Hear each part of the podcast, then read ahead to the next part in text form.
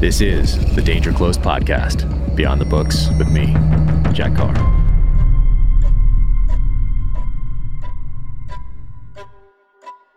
Welcome to the Danger Close podcast, an Ironclad original presented by Navy Federal Credit Union. Before we get started, In the Blood, the next novel in the James Reese series, is coming in hot on May 17th in hardcover, ebook, and audiobook, and is available for pre order now. My guest today, Jason Kasper. What a fascinating guy. Enlists out of high school, becomes an Army Ranger, uh, does two deployments as a Ranger, comes back, goes to West Point, gets his commission, goes to the 82nd Airborne, goes to Army Special Forces selection and training, and then deploys again as an Army Special Forces officer and gets out and has written 16 thrillers. Uh, he's also been very open and honest about his struggles with some uh, post traumatic stress issues, which we discuss on the podcast as well. Fascinating guy. And now, without further ado, Jason Kasper. Oh man, well it's good to see you. I'm so glad we uh we linked up. We linked up uh I knew about I've known about you for a while because every time I go on Amazon, your books are on the top of my screen. So whatever algorithm they're using uh, to find out all that they know Yeah. about me and what I'm going to like, like your books are at the at the top. You know those at the, at the the algorithm based stuff that they want you to click on all the way across the top. And then uh, then Kyle Lamb, uh, we have a mutual friend in Kyle Lamb, and he uh, he's like, oh man, you, you know this guy Jason? I'm like, well, I, I know of him, but uh, but I don't know him, and uh, and that's how we got linked up. Yeah, Kyle's a great guy. Such a good dude. Such a good dude. I mean, what a wealth of experience and and so positive and just uh yeah, what an amazing guy. Uh, Yeah, I just listened to your three hour episode with him yesterday. Oh, nice. and man, that was a marathon. Oh, what a man. what a great show. Uh, thank you, thank you. Uh, I'm so excited to talk to you. I mean, what an amazing run that you have had in the military, out of the military, um, and uh, looking forward to getting to know you a bit. Yeah, I think you've done okay for yourself too, Jack. You know, you've, you've been doing all right. It, it's been a sprint, you know, that's for sure. uh, I need to find some more some more balance, and I know I keep uh, I keep saying that, but uh, I feel like we're still building that foundation. Um, Sure. That maybe other people were building while, like while we were in the military. Yeah. um, that people were out there building businesses uh, over that you know 20 years and uh, so i had to get out and kind of catch up um, i Right. still feel like i'm in that catch up phase as far as you know building the the foundation but um, uh, background wise did you always know you were going in in the military growing up i know your your brother's still in so you do have some some family uh, some dna there in the family that that leads you guys to service um, but did you always know you were going in like from when you were a little kid I knew, I think by the time I hit high school, I was really hardcore. Like I wanted to go either do special operations or be a fighter pilot. So, was that uh, the influence of popular culture uh, you know, I just, I got so wrapped up in high school, like reading every Vietnam War book I could get my hands on, like every Tom Clancy, um, and just kind of fell in love with, uh, with all of it. So I was, I was pretty dead set by the time I started high school. okay Spent a lot more time studying that than I did doing homework. So. Same here. Same here. I was reading all Yep. those all those same books uh, on the fiction side of the house with uh, the Clancy's and David Morrell's and Nelson DeMille's and AJ Quinnell's, J.C. Pollock's, all that stuff, and then also the nonfiction stuff that was coming out, whether it was a magazine article or a newspaper article or a book, an autobiography, Yeah. whatever it whatever it was. I just was uh, you know reading all that stuff. So it sounds very similar. And then, did you graduate and go and go right in? Yeah, I graduated um, in 01. So I was in uh, towards the end infantry training uh, during 9 11, and then it's off from there. Geez. So did- what what was uh, what was your basic? How does that work for for the army? And, and you went in really quick. So did you have to get like parental permission while you were in high school? So you knew Yeah. right afterward you were going in. Did you have to? yeah, I signed that. right after my 17th birthday. I did like the delayed entry program. Um, Mhm. And I also applied to West Point. Um, I was like bottom 50% of my high school class. So they gave me the hard pass. Um, and I enlisted. Uh, and then, yeah, it was, I had a ranger contract. You do basic training, infantry training is kind of rolled up at the end of it uh, at Fort Benning, and then airborne school, and then straight to RIP, which is like the the regiment selection process at the time. yeah, I remember guys going through that when we went after BUD/S. They sent us to to Benning, so I still did that. And You know, it was cool to to look up at all those uh the the what is it the swing landing trainer and all that stuff. That Yep. looked like the black and white videos that you saw of like World War II in Korea of guys doing the same Yep. things. Not much has changed. No, uh, well, you know, I went through in when did I go there? 1997, fall of 97, I think. And uh, man, yeah, it, it, it probably looks exactly the same today for for static line. Yep. Um, two days of training crammed into to three weeks, I think, is what uh, what, what how it was described. Yeah, and it's Uh, pretty accurate. Where, where was your basic though? What was you? Are you in with everybody, and then you kind of like, but you already have your ranger contract, so you know, kind of like we had the dive fair program, which gave us in uh, uh, in in Navy boot camp just the opportunity to try try Mhm. out. Um, but you already know you're going, and so where, where's your basic? Is it like Fort Polk or something? Uh, no, it's all at Fort Benning. Uh, they call All it Fort Fort, Benning. Fort Benning School for Boys. Yeah, all the infantry guys go to the same. It's called Oh, one okay. station unit training. So it's basic roll straight into you know your infantry job training in one big like 14 week block or something like that. Oh, it. So you're in, and there's no. Is there time off between uh, like your boot camp and, and No. going to jump school? No, you're just going. Yeah, straight through.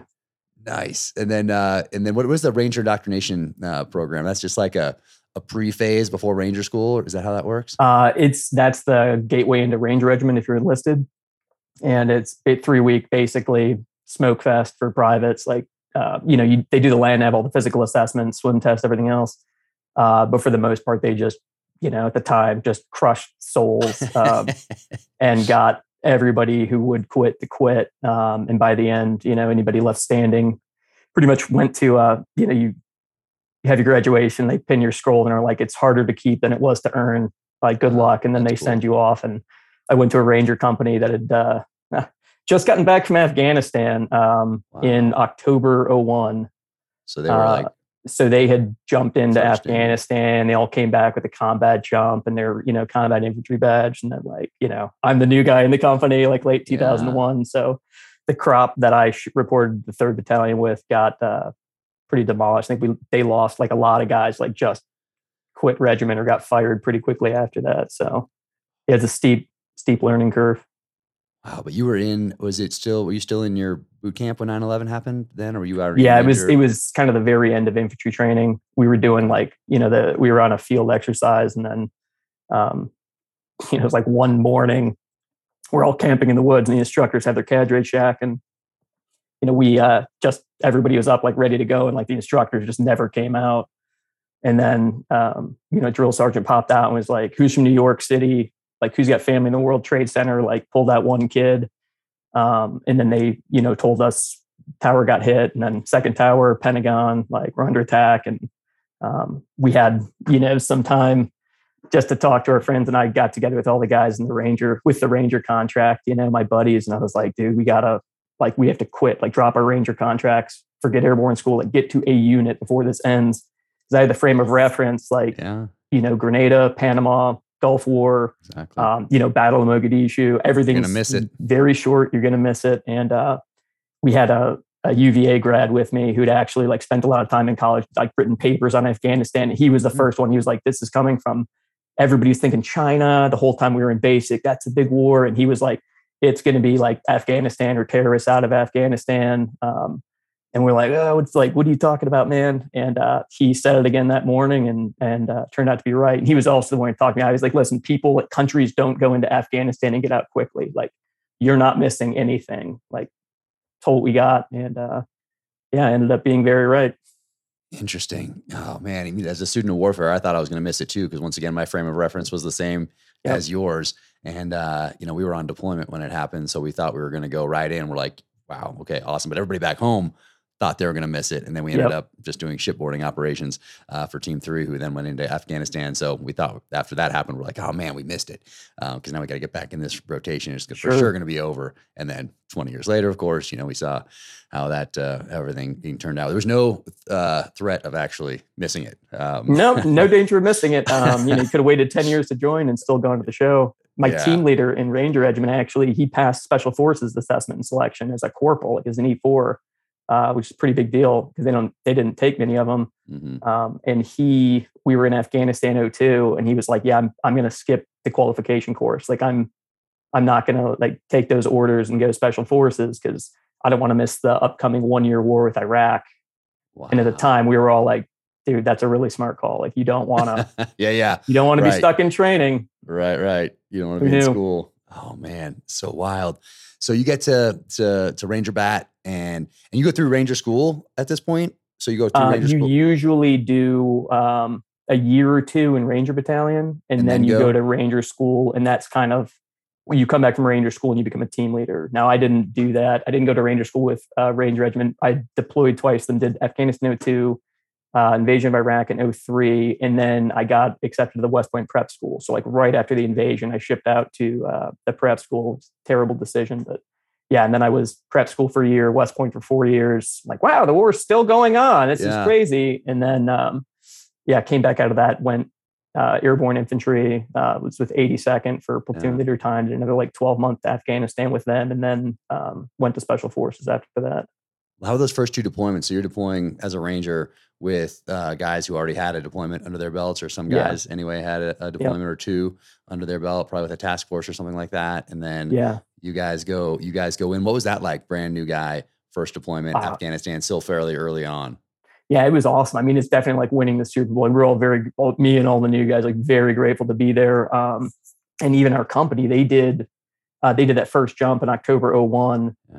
Uh, took the, you know, took an airfield and they were kind of in and out back to Pakistan, Mhm. um, did some support stuff for, for other guys. And then, uh, yeah, it was, it was very often to be there, but it was also like the country was pretty quiet in 02. I mean, the, the Taliban had learned like, okay, we can't be marching around in battalion sized formations to get bombed.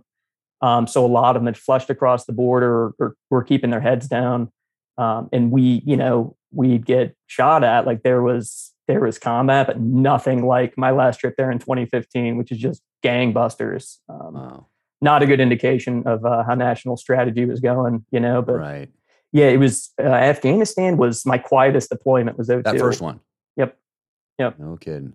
Because we're still Um, figuring it out. The bad guys are have already adapted. We're trying to figure out these intel cycles and and uh, how to run the human over there and not end up settling somebody's centuries old feud. Um, Because they can drop some drop some intel that we're eager to go after. Yeah, Um, yeah. So I guess we're, that's the time where I, we're figuring that stuff out. I guess. Huh? Sure, yeah, and the bad guys are figuring like, okay, they've got night vision, they've got infrared lasers, they've got air support, and uh, yeah, they were very cautious. Um, and then Iraq was, you know, You came back. Total. So you did. Was it a three monther at that time over there? Or did you do like did, yeah, I think it was three or four months uh, to Afghanistan that first trip, and then the, um, you know, then we kicked out to uh, Iraq for the invasion in March. Um, Did you go right from one to to like another? Were you at the end of 2002, or did you go home first? rest, went home first, Do a yep, little another workup type of a thing. refit, yeah, and then they were, you know, they were handing out all the Iraq intel and they were like, "We're redeploying to Afghanistan." You know, you weren't supposed to tell your families or anything, uh, but it's all over the news. When I was there in summer, fall 02, um, you know, we checked the news, see if it goes that mission we did on the news, and it was just like road to Iraq. We're invading in the spring. Um, So yeah, it was a it was a real quick uh, turnaround, train up for Iraq, uh, mostly practicing airfield seizure stuff, um, and then uh, my company jumped in and I was like the cherry because I only had one combat jump and they all had two. Um, so, but yeah, it was the the invasion was just awesome. I mean, like flying in, nap of the earth, like ant full on anti aircraft fire, like lighting up the windows. Um, and then we took a desert, jumped into secure desert landing strip, and they landed in the C-17s. Night Stalkers offload all the rotary wing, um, Wow. start running ops, and then DevGru was running missions out. And we held the airfield for about a week, just every night watching the the fireworks over uh, Baghdad, hearing like the the B ones, B twos rolling in and out overhead. Um, and then they were like, you know, they were probing us at the airfield. Um, and uh, interestingly, like I'd, I'd see them, and I'd be pulling guards. This pool table flat um, by Al Qaim, Iraq, you know, for them to select it for a you know a landing area. So you'd see like their observers. You just see like a little glint of a windshield like roll up over the horizon, and then it would roll back out of sight. A minute later, they probed us all week. Um, we didn't get hit, and then we were breaking down the airfield because Alpha Company did another uh, combat jump and took H one. Uh, so we were breaking down, flying by C-130, shuttling over there, collapsing the perimeter with each load of C-130 troops, and uh, the you know my platoon was the last platoon on the ground at the airfield. We've been living out of a hole in the ground for a week, you know. Um, uh, just getting rain down, like torrential uh, rain, like mud, and baking hot, and the nights were freezing.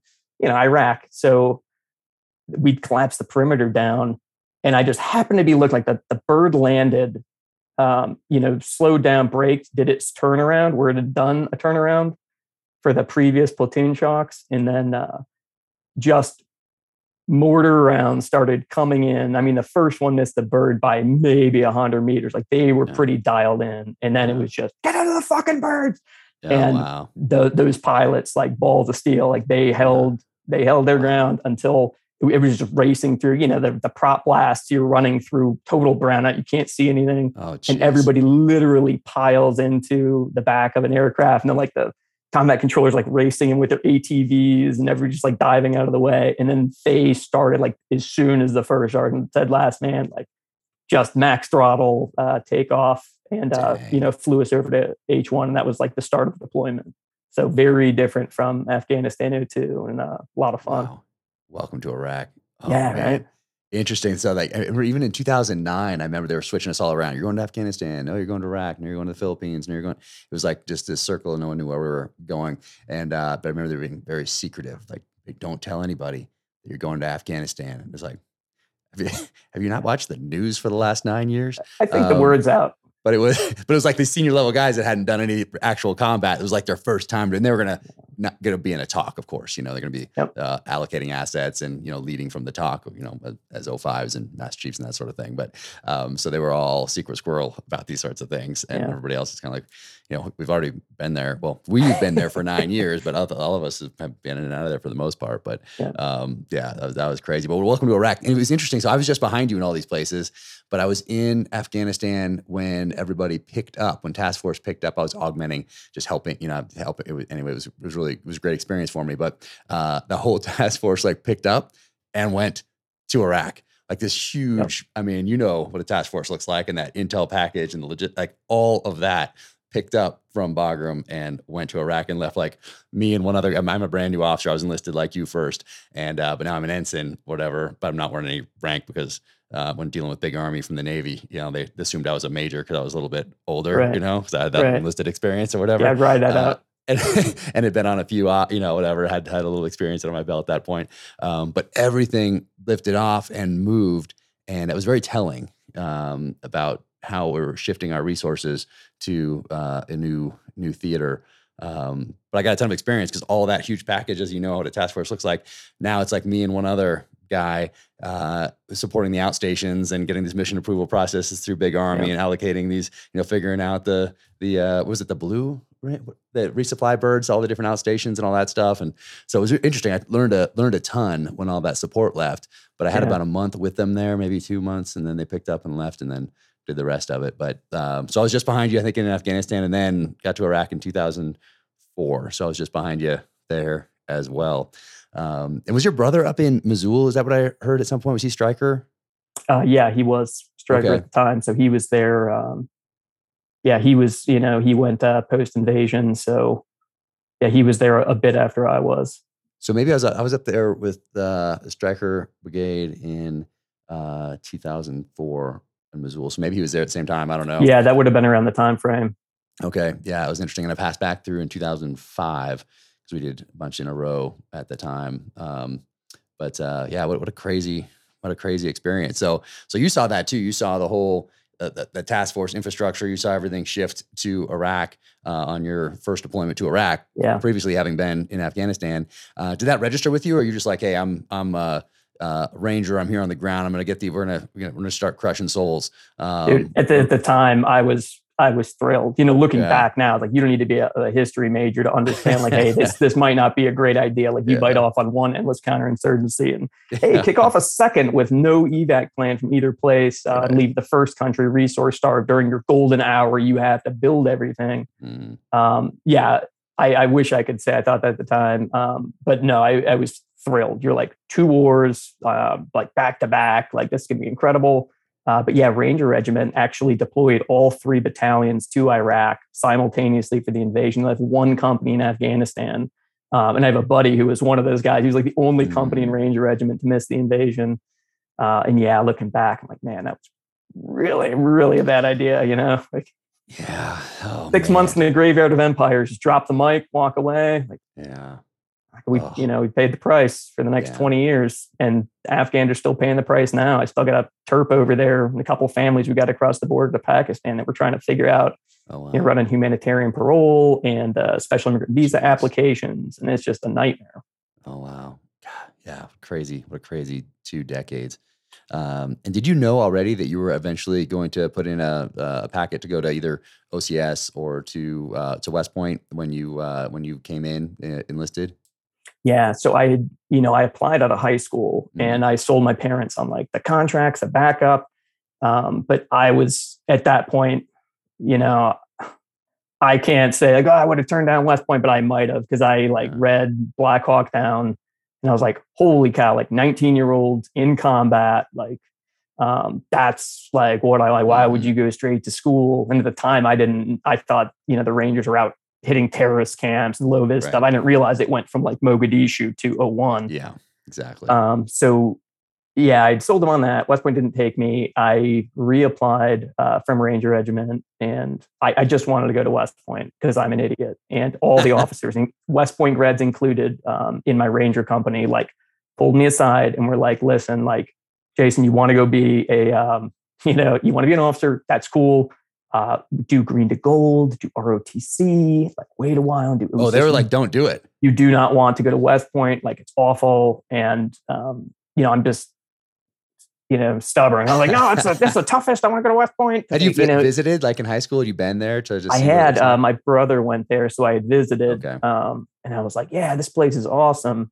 Um, and looking back now, I was like, I really should have listened to them. Uh, But, you know, yeah, and I look back now, I'm like, why did you go? And the only good reason I can think of is because they said I couldn't. So I think it was one of those Oh, things Interesting. I get it. told me no. yeah. I'm like, I'm going to show you. And then I got there and I was like, wow, I should have taken that hint from the universe and not ever gone here. So Wow. What was it like to have combat under your belt and now be in school with a lot of people, most of them uh, coming from high school uh, that, that hadn't seen combat yet? Was that strange?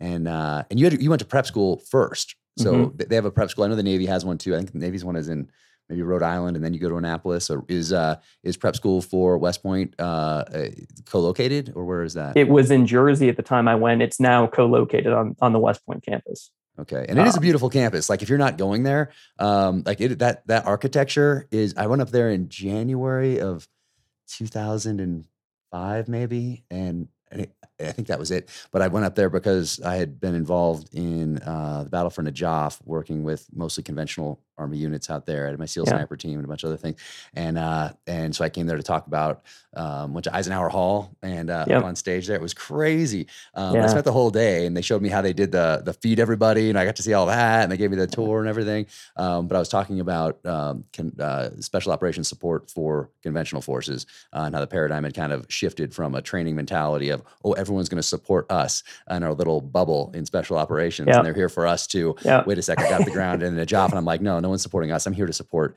support uh, 27 Cav at the time, and Sure. all the, everybody that was attached to retake the the city of Najaf, um, and how that that worked out. My relationship with the uh, uh, with the battalion commander and all that stuff. And so it was a really cool experience to be on that stage and get that tour and see all that. But the architecture stands out to me to this day, and the museum that I think was just outside the gate. Uh, when I was there, Mhm. and now might be inside the gate. They might have pushed it, I think, for security or something. Anyway, can't remember. It's been a while, but uh, that is a beautiful place. If you're not one of the students, I think. Uh, I realized that, yeah, I went back for my 10 year reunion and I was like, wow, it's gorgeous here. Like it's a great place to bring your family. Uh, Yeah. You know, not so much if you're a cadet there, but take what you can get.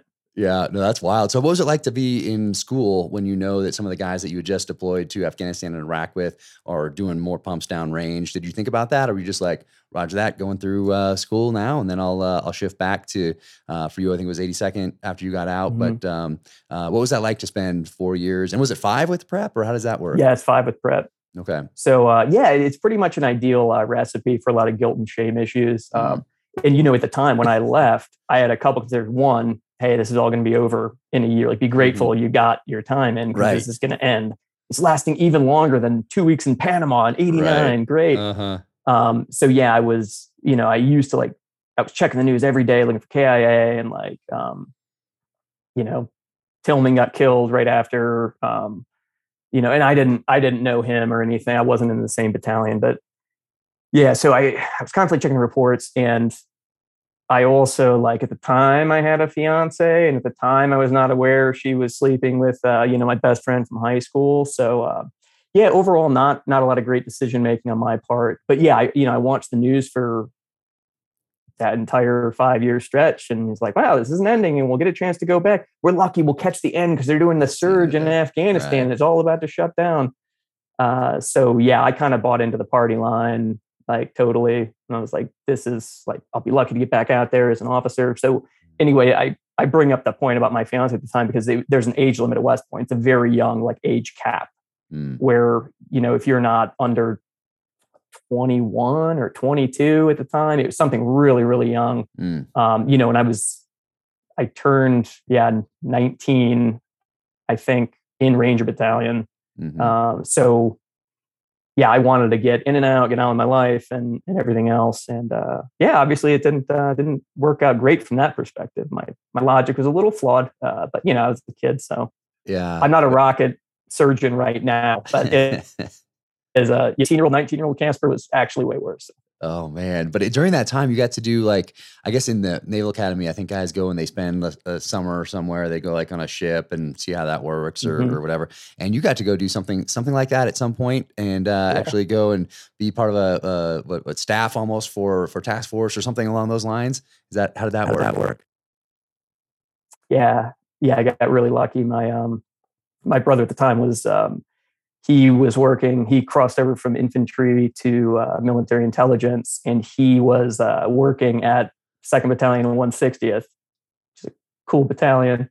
Uh, and he worked this drug deal for me to get my top secret clearance and, you know, get an assignment there. So I spent, you know, uh, you know like four weeks yeah like working with them and getting to see the um the initial mission qualification process the full mission qualification process for their pilots like even the guys when they're there for a certain amount of time they have to do this whole like run on these really advanced like, mission plan where they're you know they spend days and days planning this mission and and get to the point where when they say like plus or minus 30 seconds uh-huh. anywhere in the world like i was watching a, a full mission qualification that was like you know we went out of state to a like an offsite training area and they did a, a, pretty complex setup procedure and it was uh, they were running little birds and there was they did the startup process and like the engine flamed out on the first startup and one of the one of the pilots like an observer um, he was next to me and he was like if they flame out again he's going to miss this hard time and then the guy in charge of this is going to either disqualify shut it down and send everybody back three states over to go home or let him run the mission just for the training knowing that he's failed and I was like, man, this is like their margin for error is nothing. Yeah. And I got to do the orientation right, like literally riding in adapts, like nice in a in a jump seat between the ammo cans and Defensive you know when they're doing platform. Their, yeah, it was just it was wild. Um, but I came away from that and I got to do the little bird rides. You know, I nice. He took me and my brother up at the same time, do like an orientation ride on their like you know where they land on like a little shipping container and put the skids nice. down and everything. And like I walked up, met the pilot, I was like, hey, my my brother says, uh, you know, you'll never make us puke. Like, he said, like he said, you don't have any balls. My brother's like, Jay, like stop, like yeah, shut yeah. up. And uh, those pilots, man, um, they can turn and burn uh, like nothing I've ever seen. And I know Kyle was just harping on the 160th uh, with his episode, but man, I came away from that and I was like, these aviators are like every bit the special operations warriors, anybody oh, yeah. on the ground, period. And then uh, also at West Point, I I was on the skydiving team there, oh, so wow. they were flying Hueys at the time, and uh, we had this new pilot come in. He looked like really old. And but I was like looking at his rank and it was like it was so worn. I was like, is that a first lieutenant bar? Like, like how is this guy like a 50 year old? Like I'm a warrant officer. You well, I met him. Yeah, he was a CW5, and it was uh, Dan Jollota who was Battle Mogadishu, oh. and then he went and did some other stuff. He was the guy like flying over the city with the bullhorn, saying like Michael Durant, we will not leave you. Um, and got to like have beers and everything with him and get like his mm-hmm. life wisdom. And I was like fully impressed. This guy, man, this guy's a special operations like legend.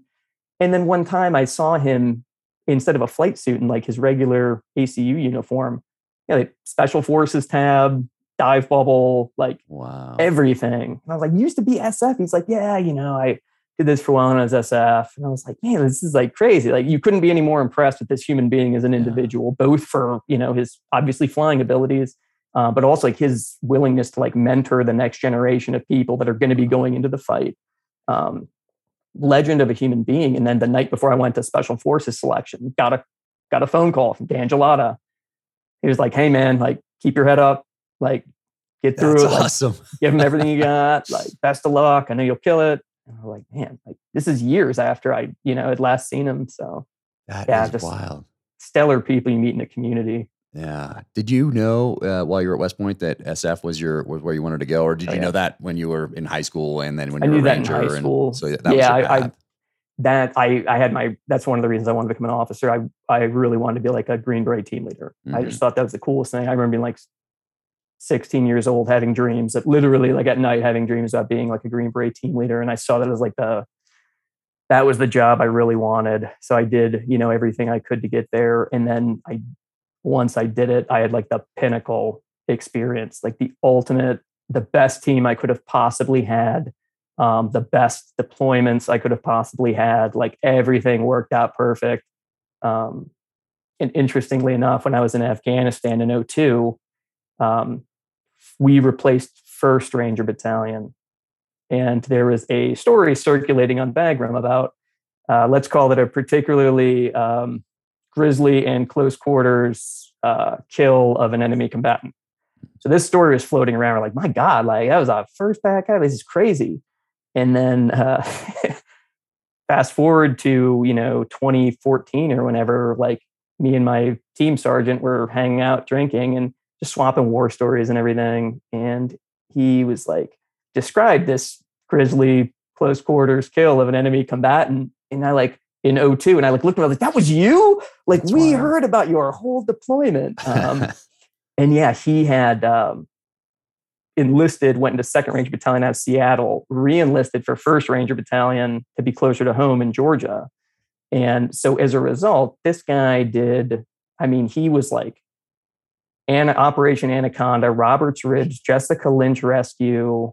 Um, did platoon sergeant time conventional infantry like an 18 month deployment with like gunfights every day went special forces and this guy had like by the time i started we were like it was his 15th 16th deployments and he had done stuff with task force in between um, so he just crazy crazy team sergeant the kind of guy who's like this guy was like bred for warfare and then we had um, really experienced uh, non-commissioned officers together with like younger non-commissioned officers who did the 18 x-ray program Mhm. to go straight into the q course that were just absolute rock stars. So we had the full gamut um, you know and degrees of experience and it was kind of just the perfect storm of people at the right place and the right time where by the time i came out by the time i was done with my team time i was like i will never do anything. I could stay in another 10 15 years and never like relive anything like this Jeez. You had to go. So for SF selection, do you have to be a?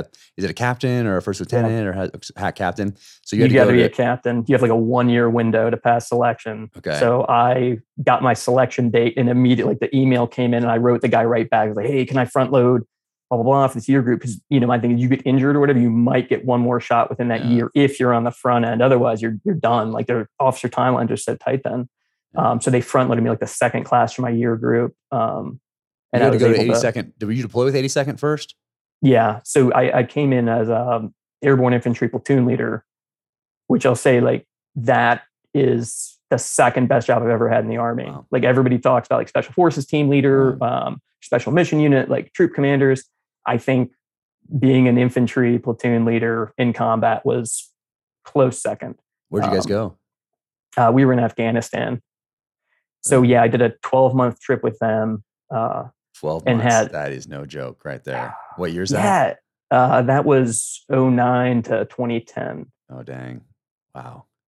That's Yeah. wild. So great experience with those guys. And, uh, you know, I said the same thing to Kyle. Like everybody talks about like, special operations, but the just the conventional infantry guys are so like undersupplied and under-equipped relative to you know when we go out. It's you have every cast medevac platform. while like they would send these guys and be like, "Hey, we're dropping into this district. Link up with the ANA, ANP, like the military, the police, and figure it out. Set up a base in the middle of town and start running ops." And uh, yeah, the the sheer like grit with, with those guys, and then also we were detached. We were kind of out on our own. It was it was similar to an SF mission. It's partner Mhm. force operations. We were out in the middle of nowhere. Um, you know, the battalion couldn't resupply us or support us uh, that much. Um, and it was there. I was already dead set on special forces, but that's where I really gained an appreciation for like that ODA, like the special forces team structure with like weapon specialist, you know, uh, engineer, right. specialist, uh, your your medics, your commo guy. I was like, this all made sense because the the radio operators, the guys who'd been to like the radio operations courses and stuff, um, their time was at a premium to set up and maintain communications long range. Anybody with any like building, construction, electrical wiring experience, those guys were working around the clock. Our you know our platoon medic was constantly seeing like you know not just not just tending to our guys' issues, but running every day, like running the Afghan military or Afghan police, doing like med calls for them, doing it for local civilians. Yeah. Um, yeah, so I was I came out of that and I was like, this SF makes complete sense to me. And then when I got there, I was like, yeah, it still makes sense to me. Like I I think that that organization, I, I've got the highest amount of respect for them. It's just incredible what they can do with minimal manpower and no support, and they Yeah. just figure it out. Man, I'll tell you what, the uh like you talked about special operations getting, you know, the limelight and all that stuff, but uh nothing but the utmost respect for those guys going in like 82nd Airborne Yeah. dropped off in some place where they don't speak the language, told to figure it out. There's, you know, no AC 130s coming every night to make sure you're okay, or there's no predator or reapers up above and Sure. there's no there's no stacked air for you constantly uh, throughout the entirety of your mission that you're choosing the time and place of the engagement. Not all the time, for the most part. Um, and uh, man, nothing but respect for those guys. I mean, every time I run across something, somebody like that, and have a conversation with with one of these guys out there in the field, like you're doing what?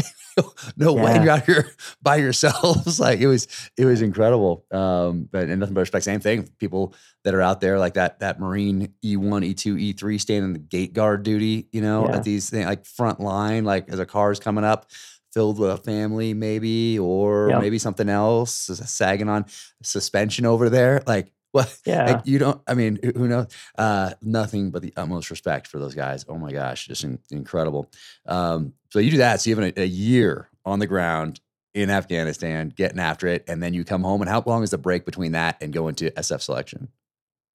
Um, I went pretty quick. I went the same year I got back, so I had maybe six, seven months to train up. Um, but my, you know, you don't start the qualification course immediately. So I pretty much came back. I became an executive officer, rifle company executive officer. So you're second in command uh, behind the captain, and you're pretty much managing all the logistics, like all the property book accountability and everything, setting up all the training ranges, like all the administrative stuff, which is, um, you know, I went for months, just didn't see my house during the day, period Wow. um, because you're you know working such long hours. The guy they pulled me in to replace was like drowning apparently for a year. So I came in like here's 32 field loss like FLIPLs like when you lose equipment or get blown up or in this company's case they had a whole base leveled by a, a massive like VBIED.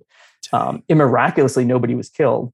But the but the lost equipment, so he had like a year to do this, and apparently didn't do any of it right. So I fell in on like we were in garrison, you know, so I wasn't like missing out on combat, but it was just crazy amounts of uh, administrative logistic Oh, stuff. Um, and I did that for a year, went to selection about six months into it. And then at the end of that year, um, went to the the military captain's career course, which like, Okay. qualifies you to be a company commander equivalent. Okay. And then um, straight into like the special forces qualification course at Bragg, which is like another, you know, year and a half.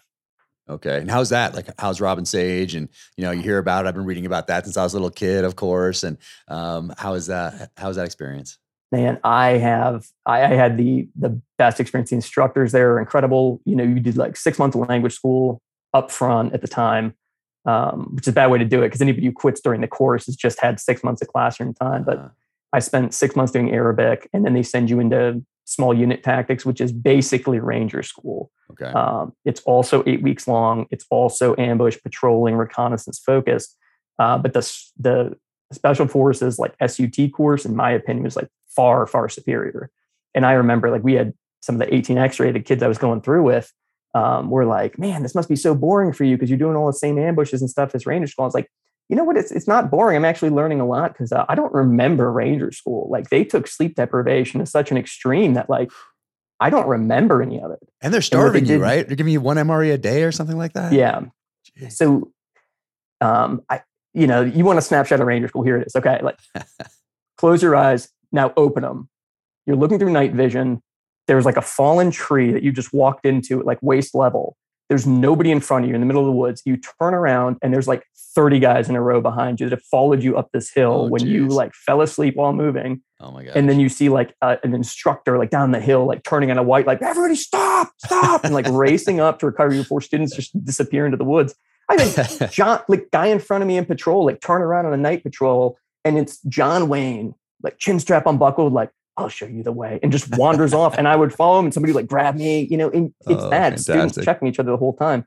Now, what they did in sp- small unit tactics with uh, you know special forces training, it's all the same instruction, all the same doctrinal ambushes. You Mhm. have to learn, you know, by the books because you're going to be training other forces to do it. Mhm. Um, but when we would, you know, be out in the freezing rain for four hours in the ambush line, you you know, your structural, so you do the ambush, you act on the objective, whatever the mission is. Um, you do your SSE, your site exploitation, get the intel or whatever, and then you you move out on your plan, to, like your next patrol base or whatever. And they would let you move about 500 meters, and they would say stop, set up like quick patrol base, get a perimeter, and like go to sleep. And they would make you sleep four hours a night. I remember every everything from that. Oh wow. I remember everything we learned. Um, I I had instead of a Navy uh, support guy that's assigned to my team later. We were running. Uh, we were actually under a SEAL command um, in Africa, and we were like on a Humvee ride. Like we were out, you know, between the villages and stuff. And he's like, "Oh, so what's, you know, what's Ranger School like? Like, I really want to go." And I was telling him, and I gave him like a really great class, like just over vehicle comms on like how to set up an ambush, and it was all from SUT. nice. So I think some of the sleep deprivation stuff gets overrated to a point. Yeah. Um, but yeah, eight weeks in that, then SERE school, so the survival, evasion, resistance, and escape, um, which is a, also a great time, phenomenal course. I know Oh, wow. you guys, all everybody goes to, you know, their their service branch's version of SERE school, but um, and then after that, they break you up into uh, your job specialty. So all the 18 alphas, the officers, all go to like three, four months of just captain training. The 18 Specific echoes, to SF. Yep. Okay. Um, that 18 echoes, like the communications guys go off to theirs. The medics vanish for Yeah, a yeah. year. Like they are on a separate cycle because that the Right. special operations combat medicine is insane. Yeah. Um, everybody splits up to their job training. Um, and then that, I mean, the second best training I've ever got after Robin Sage was like the 18 Alpha course, the Special Forces, you know, team commander course. Um, they did such crazy scenarios um, without, you know, betraying anything to any future attendees who are listening.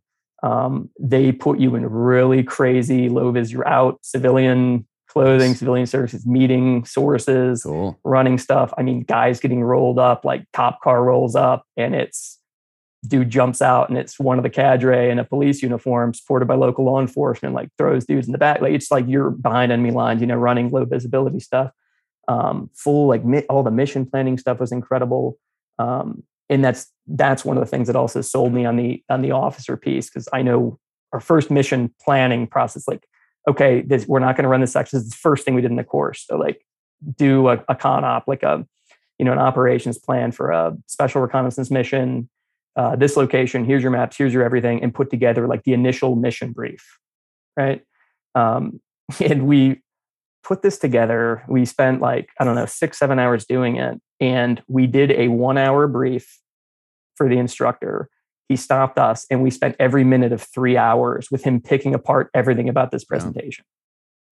And I, at the time, I was kind of like jaded. I was like, man, and I, I actually asked him, I was like, sure, like, why does it matter? Like the fonts in the headings, in these little granular things about PowerPoint, right? Like, why does that matter? And he was like, okay, when you go to um, US Special Operations Command headquarters, they've got a giant map of the world. And there's a little like light or whatever, a little pin on like every spot where there's a US Special Operations team, SEAL platoon, Green Beret team, Ranger platoon, whatever. And they've got, it says like a, the designator, the numerical designator for that team, and the last name of the commander.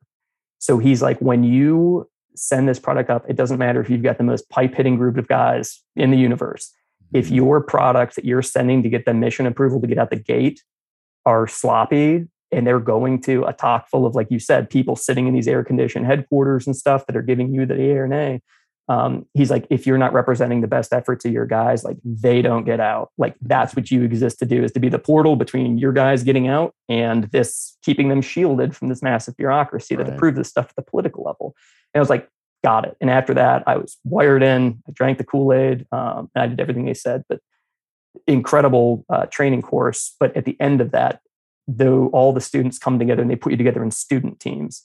So if you're, you know, I was trained as a captain, like, cool, you're the team leader, and here's these guys coming back from the communications courses, the met, you know, um, the engineering courses with the demolitions and everything. And then you you get basically medics that started the course, you know, a year before you or whatever. Right. But they put you in student detachments, and you go out to Robin Sage, um, and there was like a two week train up where it's you're they put you in again crazy situations, but you might do five or six a day. Yeah like you go to a mock village and it's it's actual like Montagnards mm-hmm. who came over from Vietnam that the special forces wow. brought back after the Vietnam War. Huge Montagnard community in Fort Bragg or outside Fort Bragg and Camp McCall. And uh, so it's straight up civilians, and you walk in and it's, hey, uh, you're in charge for this round, go. And it's here's a scenario like you're doing a you're behind enemy lines, you're doing a black market arms buy, like walk into this bar and just crazy, crazy stuff. Yeah. Um, and then they've got all the weapons and everything, and you that's awesome. You need to figure out like, okay, that's an that's an anti-aircraft piece in the corner. That's a shoulder-fired mm-hmm. anti-aircraft mm-hmm. piece. And like the lessons from it are like you buy that to get it off the market because it's going to hit your supply birds, you know, when you're mm-hmm. getting your resupply. So crazy situations are then, you know, the villagers are about to like they're mobbing a dude who, you know, they claim like you know, raped a girl in the village or whatever. And the lesson is like, you let them do it and you report it at your convenience, but you do not interfere. Like, you don't, like, they will kill you. Like, they'll turn on your team type, you know? Mm. Really, really cool stuff. Uh, working with partner forces and teaching these lessons that really get you thinking outside the box.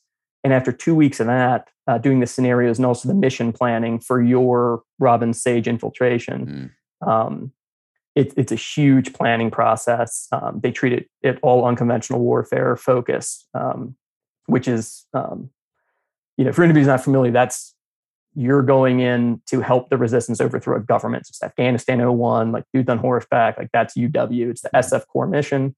Um, and it's not that often utilized real world, but they've place so much emphasis on it because if you can do that, you can do anything on that complex political spectrum where you're doing foreign internal defense or security force assistance and dealing with insurgencies and you know military coups overthrowing the government. Like if you can even in training execute unconventional warfare, you're so well equipped to operate in these really ambiguous circumstances.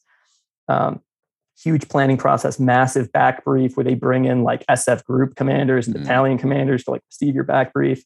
Um, and then you do the infiltration and it's They've got a bunch of different lanes for Robin Sage that run all over the state. They've got hundreds and hundreds of civilian role players. Um, and you do your infiltration and without giving it way Like every every lane is different. Every team, some guys jumping, some guys are mm-hmm. riding mules, or they're doing civilian vehicles. It's just a full gamut of this huge multi-phase infiltration to link up with a guerrilla unit um, role players and everything and they have people who speak your language and you have to speak to them in arabic to negotiate your team's passage um, and then yeah you're basically in the box for two weeks straight running out of a g camp like a guerrilla camp yeah. training and taking these people and it's a pretty compressed uw so you look at like the phases of unconventional warfare um, it, it's really compressed where you do a certain train up period, then you start taking them to execute um, confidence targets, small checkpoints and stuff, mm teaching them and doing it real world, you know, for them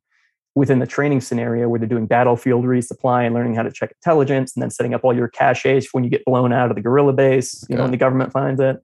Um, and then at a certain point, you cross what's called the threshold of violence, where like you don't want to escalate until everybody's trained, equipped. You've got established guerrilla bases. You've linked in with the area command, the other special forces teams, um, and the other guerrilla units in the area, which might be a county over. Um, and you go to area command meetings. You're you know you're meeting these other captains that you were just in the course with, and they're guerrilla or G chief, so they're guerrilla commander, and linking everything together to a unified effort, and then you know you cross the threshold of violence and you're doing like really big objectives really big um, objectives sometimes urban stuff uh, and doing this whole campaign. At the end of it, it's all in the fictional uh, country of Pineland. Yes. And then at the end of it, all the teams all across the state are doing actioning their major targets at once. So all the intel you're getting and all the updates goes up like how did that team do? Mm-hmm. Um, but yeah, by the end of it, you essentially hopefully overthrow, you know, the government and they install their own people and you go through the repatriation of, you know, your guerrilla force to either disarm or transition into, you know, police or military. And they do that whole thing in two weeks um, for the actual exercise, plus two weeks of prep integrating every small unit tactics, survival, evasion, resistance, escape, particular job training, and uh, bring it all together. And it's amazing, amazing. I think between the captain's course yeah. and uh, Robin Sage, that's actually for anybody who wants to get into writing thrillers. Like, go go through the Q course. Like, even if you don't get the combat, like the situations they throw you in are so crazy that yeah. like you'll have inspiration for a lifetime. Like, no question. Funny. Oh, that's awesome, man. Yeah, you guys have like oh such a great pipeline, um, particularly well for everybody, but particularly for officers when compared to naval special warfare. Uh, like we have a junior officer training course now that um, that I got to be the OIC for as I was getting out, and it was actually one of the most fulfilling uh, assignments uh, of my time in, in uniform, uh, just passing on those lessons and stuff like that. But yeah. I mean, your guys is, is amazing. And uh, I got, I worked with SF quite a bit when I was in uniform uh, in the Philippines, had an amazing warrant officer from first group. And I got out there and I been preparing to go to Afghanistan, but ended up going to the to the Philippines and the Southern Island chain, and and uh, just he was so awesome. And uh, fi- finding out about your guys' warrant officer program for SF in particular, yeah. and I was just like, man, I want to go do that. Uh, I want that training that I just started reading to kind of catch up with him uh, because in a, in Philippines we had some time on our hands, so got into pretty sure. good shape. I was doing a lot of reading. We had a, a few different campaigns that we did in support of, uh, of the uh, Philippine Marine unit down there. But you were running against Abu Sayyaf. Yeah, I mean, yes, ish, or maybe some some gangster. T- I mean, it was a lot of uh, uh yeah. uh, criminal enterprises more so yep. at that point than uh, actual okay. quote unquote uh, terrorism. You know, but okay. Uh, it was interesting, so interesting, so interesting. I learned a ton. I learned a ton from the the Filipino Marines I was working with. I, I took on the role of like a, a student to that Marine was he was a brigadier general. Uh, yeah, and I uh, just kind of took on the role of, of, student and him being a mentor, and I just learned so much about that area and what they've been fighting for 100 plus years uh, yeah. down there. But uh, but the, the SF guys I work with, I had more SF guys. Um, uh, working with them than uh, than I had SEALs, and then when I ended up in Basra in Iraq for the withdrawal, and then I had more SF guys also in those outstations when I was a, a troop commander out there.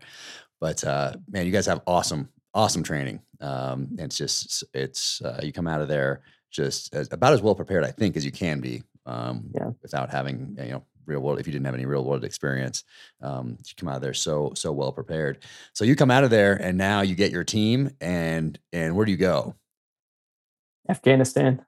Um, I actually before I went on a team, um, before they had a team opening for me, they put me on they were like, okay, you're deploying in two weeks and you're taking over. They had like an ad hoc split team. So Canadian SOF had been running the Afghan Special Operations Schoolhouse okay. out of Camp Morehead, training the Afghan commandos, the Afghan Special Forces.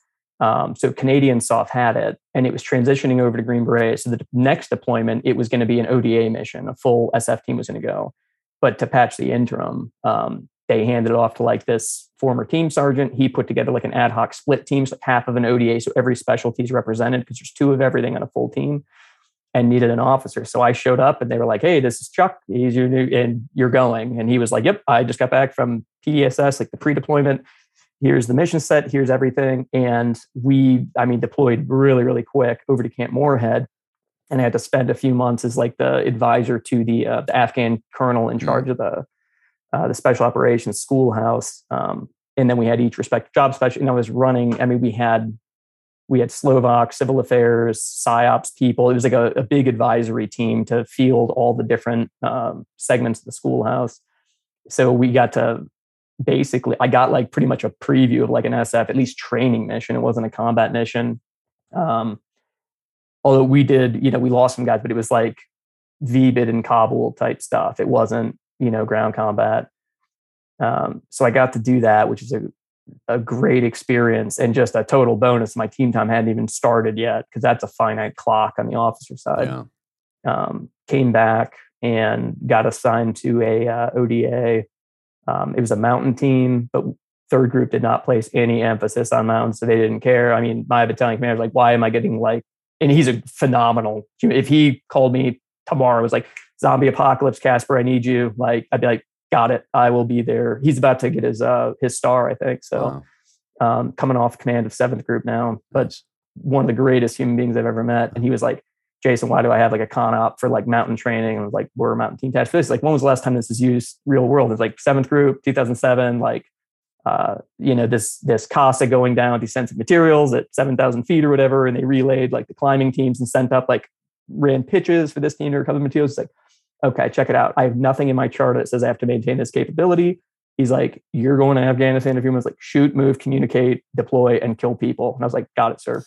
so we, you know, I did the basic, we did the basic stuff to maintain certification as a mm-hmm. mountain team. But um, you know, the focus is all just straight combats. And then we deployed um 2015 uh, and that was a miracle trip because in a lot of places in the country, you know, they knew the ROE then. It was under mm. resolute support mission, uh, non-combat operations. Mm. So basically, the paradigm is that you take your commando battalion in, or like a company of uh, commandos with some Afghan special forces. You go to a hot area, take over an enemy compound, and you wait for 24 hours and let them come to you and kill as many people as you can. Um, but in a lot of places in the country, like that ROE was well known. So in most places, they would, um, cool, Americans are here. Everybody sits it out, waits 24, 36 hours. Americans leave and they're back to doing their thing. In Logar and Wardak, they would run to their deaths. Like it was, it was crazy. Um, so that's where my team was. We ended up, you know, we were running out of uh, Shank. Mm-hmm. Um, mm so we had like a great trip like every mission um, they were just like coming out of the woodwork for like you know 36 sometimes you know we get extended to like 50 hours on the ground um, and like other teams would send their new guys to our team to be like an attachment for a mission so their guys could get some combat experience so we were like really really perfect spot with the best guys possible uh, treated it like vegas you know what happens in the 3-6 mission stays in the 3-6 mission um, and got great experience for everybody. Um, and you know, sadly, by that time, like everybody, the writing's on the wall for Afghanistan. I came out of my 2010 trip.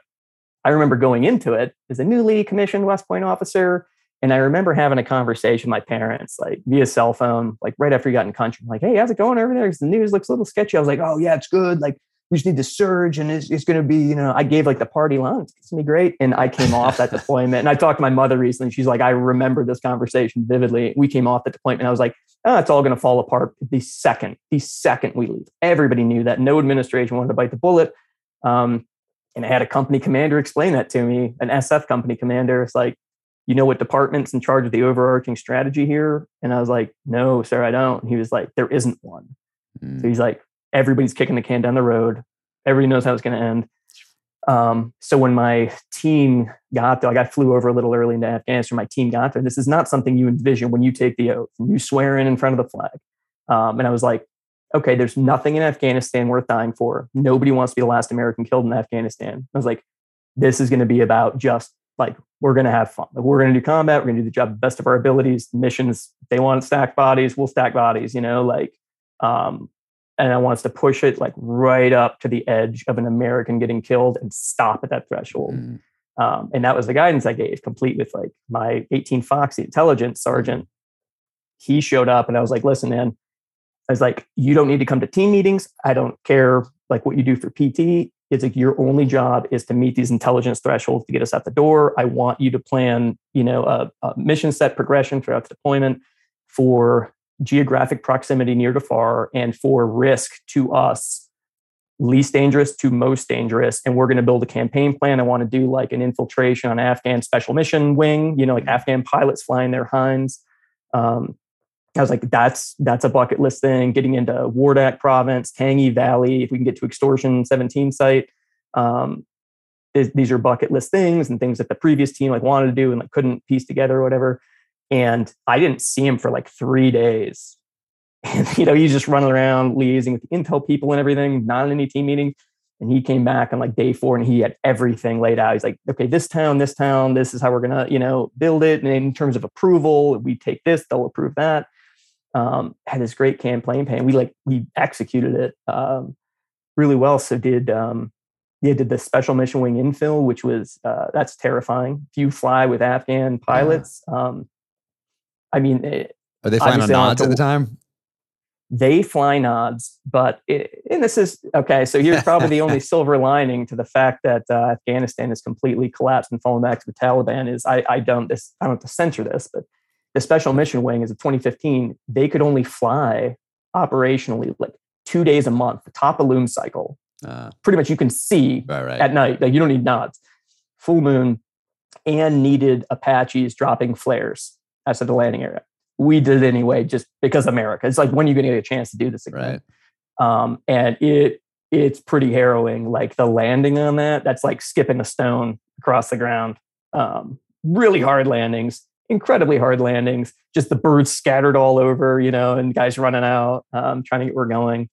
We did that. We did get within, I think, a kilometer and a half of the extortion one seven site. Um, driving through the Tangi, like and it's it was creepy because you're seeing these abandoned fobs, you know, that guys lost a lot of lives and limbs, like established, maintained, and there's just like empty, empty HESCO barriers and yeah. old checkpoints and stuff.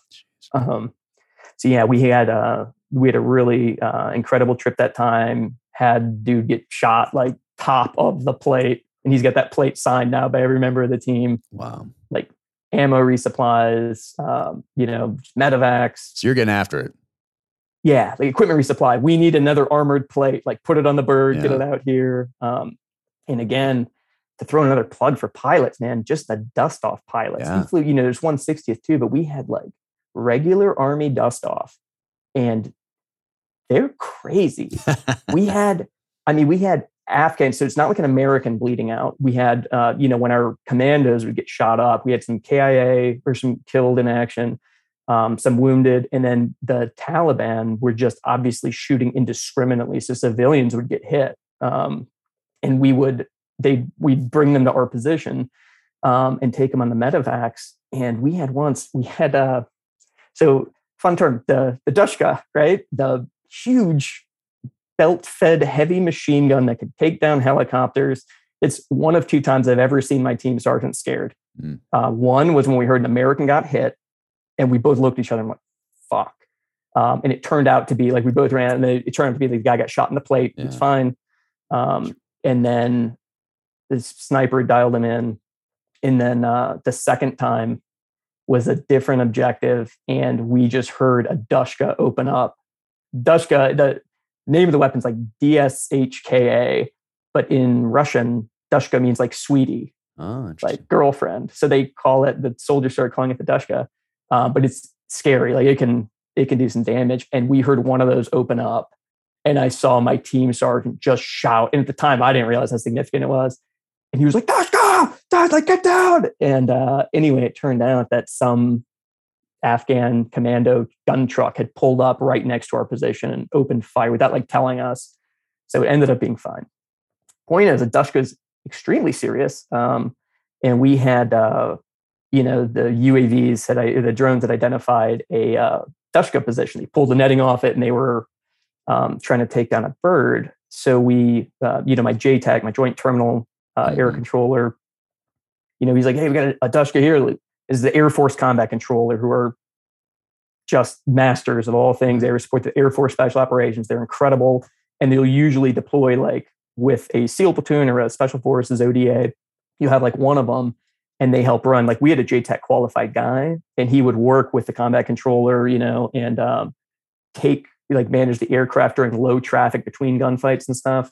Uh, but the combat controller is just a god, and they're they're critical because it's also, especially 2015, it's legal considerations, right? Mm. Like you can get crucified for violating ROE and sending anything off the rails of a bird at that time. Mm. Didn't matter how many Gustaf rockets you shot. Didn't matter how many mortar rounds you slung if you shot like a hellfire, your neck was on the chopping block for whatever reason. I still can't explain it, but it was a fact. And he was like, we get a Dushka, like this position, like showed me the drone feed. I was like, legal? He's like, yes, hit it, you know? So they, um, uh, the Apaches took that out and right then we had like a medevac and i i told the pilots i was like hey man like just so you know we smoked the dushka like two minutes ago and there are no american casualties. This is afghan civilians and afghan um, you know commandos. And they were like we're coming in hot. And they flew through everything and everyone and put it down and got the casualties these are conventional army pilots um, just incredible, incredible stuff. And then the 160th guys too. You know, they they ran a infill for us.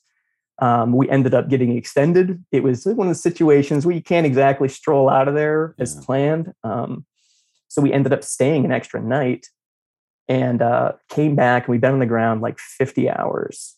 And we came back. One of the guys on base was telling me, he's like, the entire time you guys were out there, those MH 47 Chinook helicopters were sitting hooked up to fuel with the engines idling wow. and the pilot standing by the entire time. Wow. Like just because we were out there and That's they cool. were ready to do whatever they needed to. So yeah, just tremendous. I think the, the aviation community as a whole, like every bit the warriors that any any guy in the ground is. Yeah, no, jeez.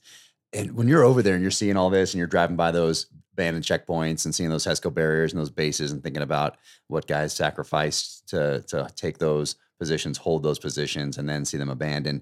Are are you ever looking back at uh, the congressional testimony from guys with stars on their collars that are saying we're making progress? All we need is a little more time. All we need is a little more money. All we need is like and saying painting this picture that might be a little different from what you're seeing on the ground. And how did and if you did, how did you feel about that? I mean, it it hurts. It it hurts. You know, even being 82nd like conventional infantry and being told that we've been running out of one district and suddenly battalion commander who's a great guy former unit guy um, was like hey i want you driving up to this district and you're going to link up there and set up a whole new base and start this over in this area there's no americans like marsoc the marine mm-hmm. raiders were running um, some ops through there, but there was no standing U.S. presence. So um, also not a great area. So you know we do all the logistical nightmare of breaking down and loading up and driving out there, um, recocking, trying to get security, and making progress. So for instance, um, you know we had uh, a really big uh, gunfight there, like pretty pretty big gunfight where we just like we're rolling into the town. We'd taken IEDs. We hadn't had any direct contact yet. And just, um, was it we had, um, there was a just a shady area in this road where it's like possible IED doesn't look, ground disturbance, like something could be nothing. Take the trucks around it. And it was like a choke point. Mm-hmm. And I hopped out of my truck and ran around. I was ground guiding these trucks through there, through this choke point. It's the friction point for the mission, trying to get the trucks across. First truck across goes up to the high ground. It's just a small hill and as soon as the truck gets there, I just duff, you know, the 50 cal opens up and you just hear, you know, the world opening up. And um, you know, soon as like get the get the guns over, like start back it up, start engaging. Um, and I was on the ground. So I just, you know, ran up the hill and uh, the whole village was just like lighting up with muzzle flashes. And I was like running down the hill, like looking at the vehicles, and they were like mortars exploding and PK fire and just like this crazy like post-apocalyptic like World War II war movie like uh. soundscape. Um, and ran down, and we had this really long, crazy, sustained uh, gunfight. So then the next day, the um, the district governor, who had not had any tribal leaders or village leadership come to them for help, the next day they had 30 plus leaders of various tribes in the district lined up for a massive shura because they had seen just a taste of combat power like okay now they can do shit for us. And ended up starting all these programs and the government was relevant again um, but then you have all the close calls and the ieds and the gunfights and uh, you know miraculously don't lose anybody like trucks getting blown up dudes getting purple hearts but nobody dying miraculously. And my mission in life i was like the next the next platoon to take over from us is not going to want for anything they're not going to have to reinvent the wheel meticulous records on everything down to like when you get here, like this is the first thing you need to do, second thing, third thing, these the power players. You put all that together, and then the next battalion is a different unit. Um, battalion commander gets out, And gets here and I was like, oh yeah, we're not we're not occupying this district. Okay, that's it. Breakdown, head home. Uh, wish we would have known that beforehand. And it was that going on, you know, over and over and over at hundreds of places throughout the country for 20 years while replacing the overall commander, um, you know, back to back to back. So, yeah, and it was, I got to, uh, I got to West Point and the book, um, is it Counterinsurgency by David Galula? Mm-hmm. You, short book, Yep. Very simple. And I had a counterinsurgency course with a special forces instructor who great, great human being. Um, really opened my eyes to a lot of stuff. Had us read that, and he was like, "We're not doing any of this. Mm-hmm. Like this is." In, I guess it's one of the books that um, General Petraeus referenced heavily for creating the Army counterinsurgency manual. Um, one of his cornerstones, but it's straight up like you invade, you have limited time, push your military forces to border control. And then police are the focus for everything inside the borders. But if there's a porous border with a friendly nation, the insurgents can operate out of, you will never win. Like you do border control immediately. And like we didn't do that in Tora Bora 01, yeah. a small swath of border with a company of rangers sitting a few hours flight time away. Like yeah, unit guys, pair like ground branch guys killing dudes, picking up an icon, hearing bin Laden's voice that mm. close, just crazy. And then, you know, fast forward, great that, you know, got bin Laden. It's a certainly historic mission in terms of like, you look at like historic special operations mission, like my opinion, the bin Laden raid, like that's up there with like the Son Tay raid. I mean, mm. that is historically significant, logistically. Um, I know Mark Owen downplays it, but dude, a cross border, like that's really, really cool. Yeah. Um, what they did. Um, ideally they they wouldn't have had to do that 10 years after 9-11 um, so yeah i, I don't want to get too bitter or cynical but yeah it but hurt it hurts yeah, jack. It, it hurts my heart. I think it hurts everybody's heart. Yeah. um, and then you know i would have been fine to tune out the withdrawal except the fact that my you know i still had an interpreter over there who needed help. So i got roped into that whole vet network and spent two hours where like that was the literally, like I told you about that 50 hour mission, the second time I stayed awake 50 hours uh, after the next time after that was literally trying to help the families, like linked in with other vets, and everybody's guys are reporting where the checkpoints are, and you're trying to put together this coherent picture with like you've got four different messaging apps open, you're open on your computer screen. It's two in the morning. You're trying to tell him where he can take his one year old kid and his other two kids and his wife and how to get around these checkpoints and try to make it to the airport. Um, yeah, yeah, it sucked. Um, it sucked. It hurts. You know, uh, I, I, think it.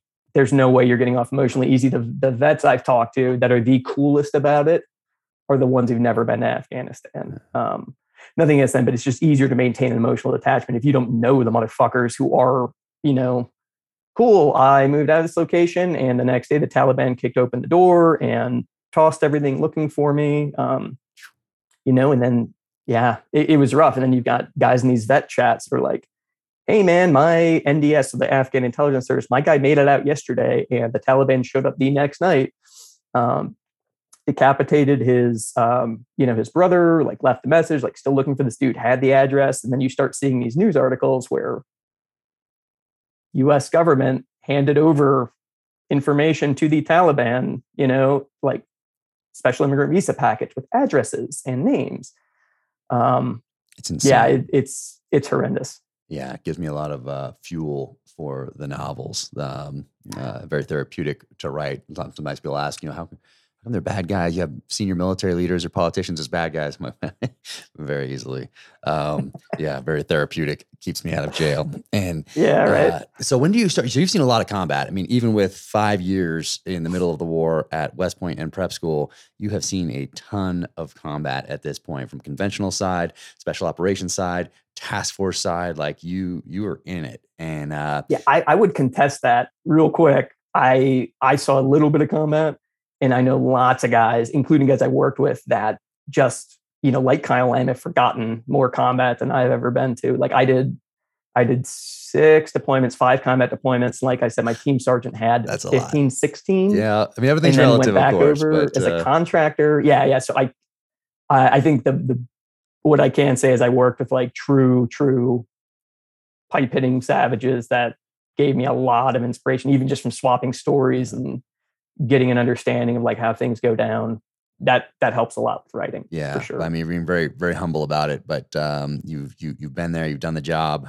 um, and then when do you start to notice that uh, that it's starting to affect affect you um, from a post traumatic stress standpoint, or it's starting to affect your life or those around you, or uh, there's some things that you might need to might need to deal with on that front. trying to imply that I have post traumatic stress.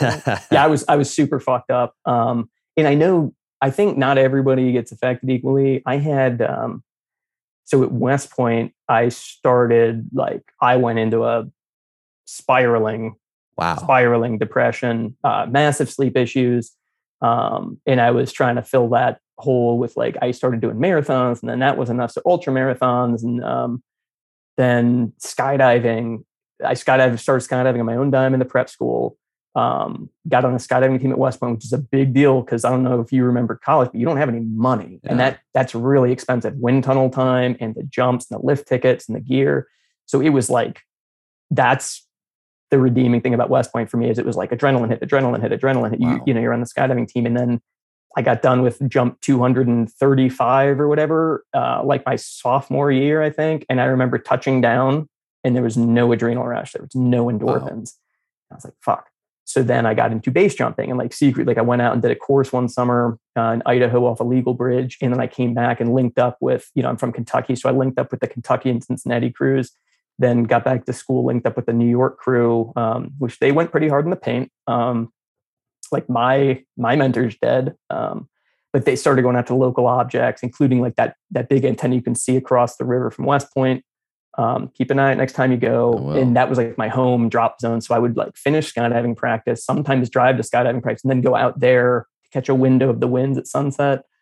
Um, then the weekends I was out there, I was jumping in, you know, the city and base jumping is, you know, that's skydiving is cocaine, like base jumping is heroin. Like it's dark, it's dirty, it's highly illegal in America. So you're always like running from cops. Like so you're doing this while um, you're at West Point, while you're a cadet. Yeah.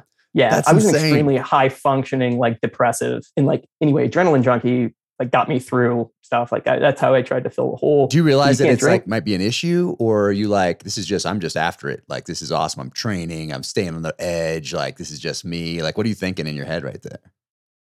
I mean, it's it for me. It came down to like cool. So you feel like shit, and you're fantasizing about killing yourself a few hundred times an hour and then base jumping like rewards by base jumping by darkness. not pulling or by other no no no no no. No my thing was i'd always i'd always fantasize about blowing my head off. Um, the 454 revolver like ruger uh, alaskan I, I, don't know why it just you know you get in these destructive i got in these destructive head cycles and i was like well, this is not good.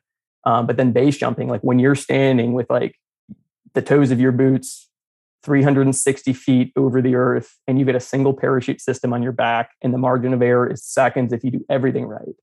Um, and then any type of uh, parachute delay pilot chute hesitation you know pin hang up and i had these things happen.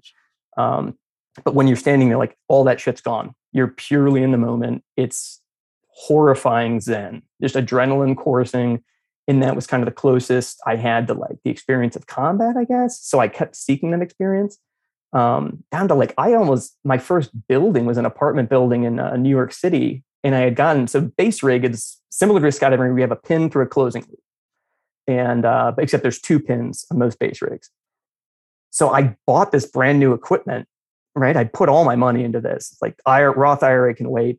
Got two base rigs, so I could just do jumps back to back, um, and then pack during daylight hours and anyway, my mentor, um, a guy named Jerry, who's like a, I mean, he was a hardcore like coke and hookers guy, working like he lived in Spanish Harlem. He was really gangster, loved and hated by the base community. Um, he kept telling me, he's like, you need to take out these closing loops, replace them with um, like Dacron, like a slicker material, and make them way looser. And I look back at the instructor, or the I'm sorry, the uh, manufacturer recommendations. Like, no, they say exactly this length, exactly this material uh, you occupy your time with hooker in my head. I'm like, you occupy your time with hookers and blow. Like, I think I'm going to side with the people who do this professionally. So first building, um, I so it was a go and throw, right? Or no, I, I think it was a three second delay, uh, like a 400 foot building. So I had, you know, you prep your pilot chute in the bridle. So you basically jump, you do uh, like a three second delay, 1,000, 2,000, 3,000 pitch. Um, my pilot chute inflated.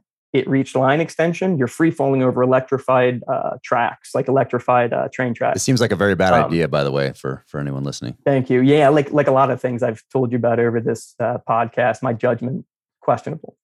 So anyway, it just didn't pull. And at the time, I was like, okay, I'm going to hold a stable body position because your perception of time, especially when you're newer in base jump, it's just like combat. You know, you're like, hey, we're reaching the gunfight for like five minutes or 45 mm-hmm. minutes. And you're like checking your watch and piecing together the reporting to try to, for the, like even the after action review. So there's like a time distortion. So I was holding this body position. I was like, I'm getting pretty fucking low. Finally, it, it pulled and I had literally enough time to like rip a, rip a quick 180 into this little park and touchdown. And I was like, that was not much time under canopy. And um, my mentor jumped after me and he was like, you just had the biggest pilot chute hang up. This is after we like stuff shit in the car and you drive off like you're leaving a bank heist. Um, but he was like, you just had the biggest like pilot in tow malfunction. Um, I saw it catch air, saw you falling, saw it not pulling, turned to the guy, the other guy who was with him at the top of the building and said, he's going in and had time to say it before your parachute opened. Wow. Um, and then we went back to his apartment, packed, and then we did the World Fair Tower, you know. Um, but that I didn't free fall it. It's a we did a pilot chute assist. It's low enough. Yeah. So he held my bridle. And it's one of those things like that slips out of his hand. By then I know I'm dead, you know, because that's a super, you can't free fall that. Um, or not with the equipment I had at the time and then we just did it to do it. And then, uh, yeah, that's the way that was my West Point experience. Wow. Uh, it's hating life at school, not sleeping, you know, and then because of the combat from those first two deployments, or was it something else? I think so. I mean, I'm generally a pretty high strung dude, but I, I think, yeah, I think I had some issues from like tasting the magic and then going to the cesspool of you know people ratting each other out mm-hmm. and reporting their roommates for yeah. you know regulations violations and I, I didn't do great. Uh, also, my engagement was impl- imploded uh, around that time. So was anyone yeah, ever like, a, "Hey, bro, you uh, want to take a breath for a second? Or what? No, nobody knew. Nobody knew I jumped. I had one guy, another mutual friend of uh, me and Kyle's, who's was my West Point roommate. He had an envelope that he would open if I didn't come back from the jump. Wow. Um, that was like instructions. The antenna. I will be, you know, body will be inside the fence. Like whatever, whatever. Um, that he mercifully never had to open but yeah, I would I would come back from these jumps and I would I had like a Word document on my computer and I would detail the jumps. It started like a skydiving logbook, like this parish, this pilot chute this type of equipment, this delay. Here's what was good. Here's what was bad. Here's what I need to work on. And then it just, I would come back and it'd be like two in the morning or whatever, and I would just write these longer passages and then like pontificating on the meaninglessness of life and written form and everything. And I'd be like, man, this shit really calms me down. And I I'd have these multi-page passages. Um, and I was like, this feels better, like this lifts, you know, um, some of the pressure. And then uh, I was like, man, I I can't jump that often because you know school and the winds and stuff. So like, what if I tried fiction? So I came up with this David Rivers character and just sat down at my computer one day. While you're at West wrote, Point. I, yeah, I think it was junior year, and I wrote this scene where he infiltrates a house, comes face to face with an armed man, and kills him and walks away. And it's kind of like a cold blooded murder type scene, um, which is now the first chapter of my first book.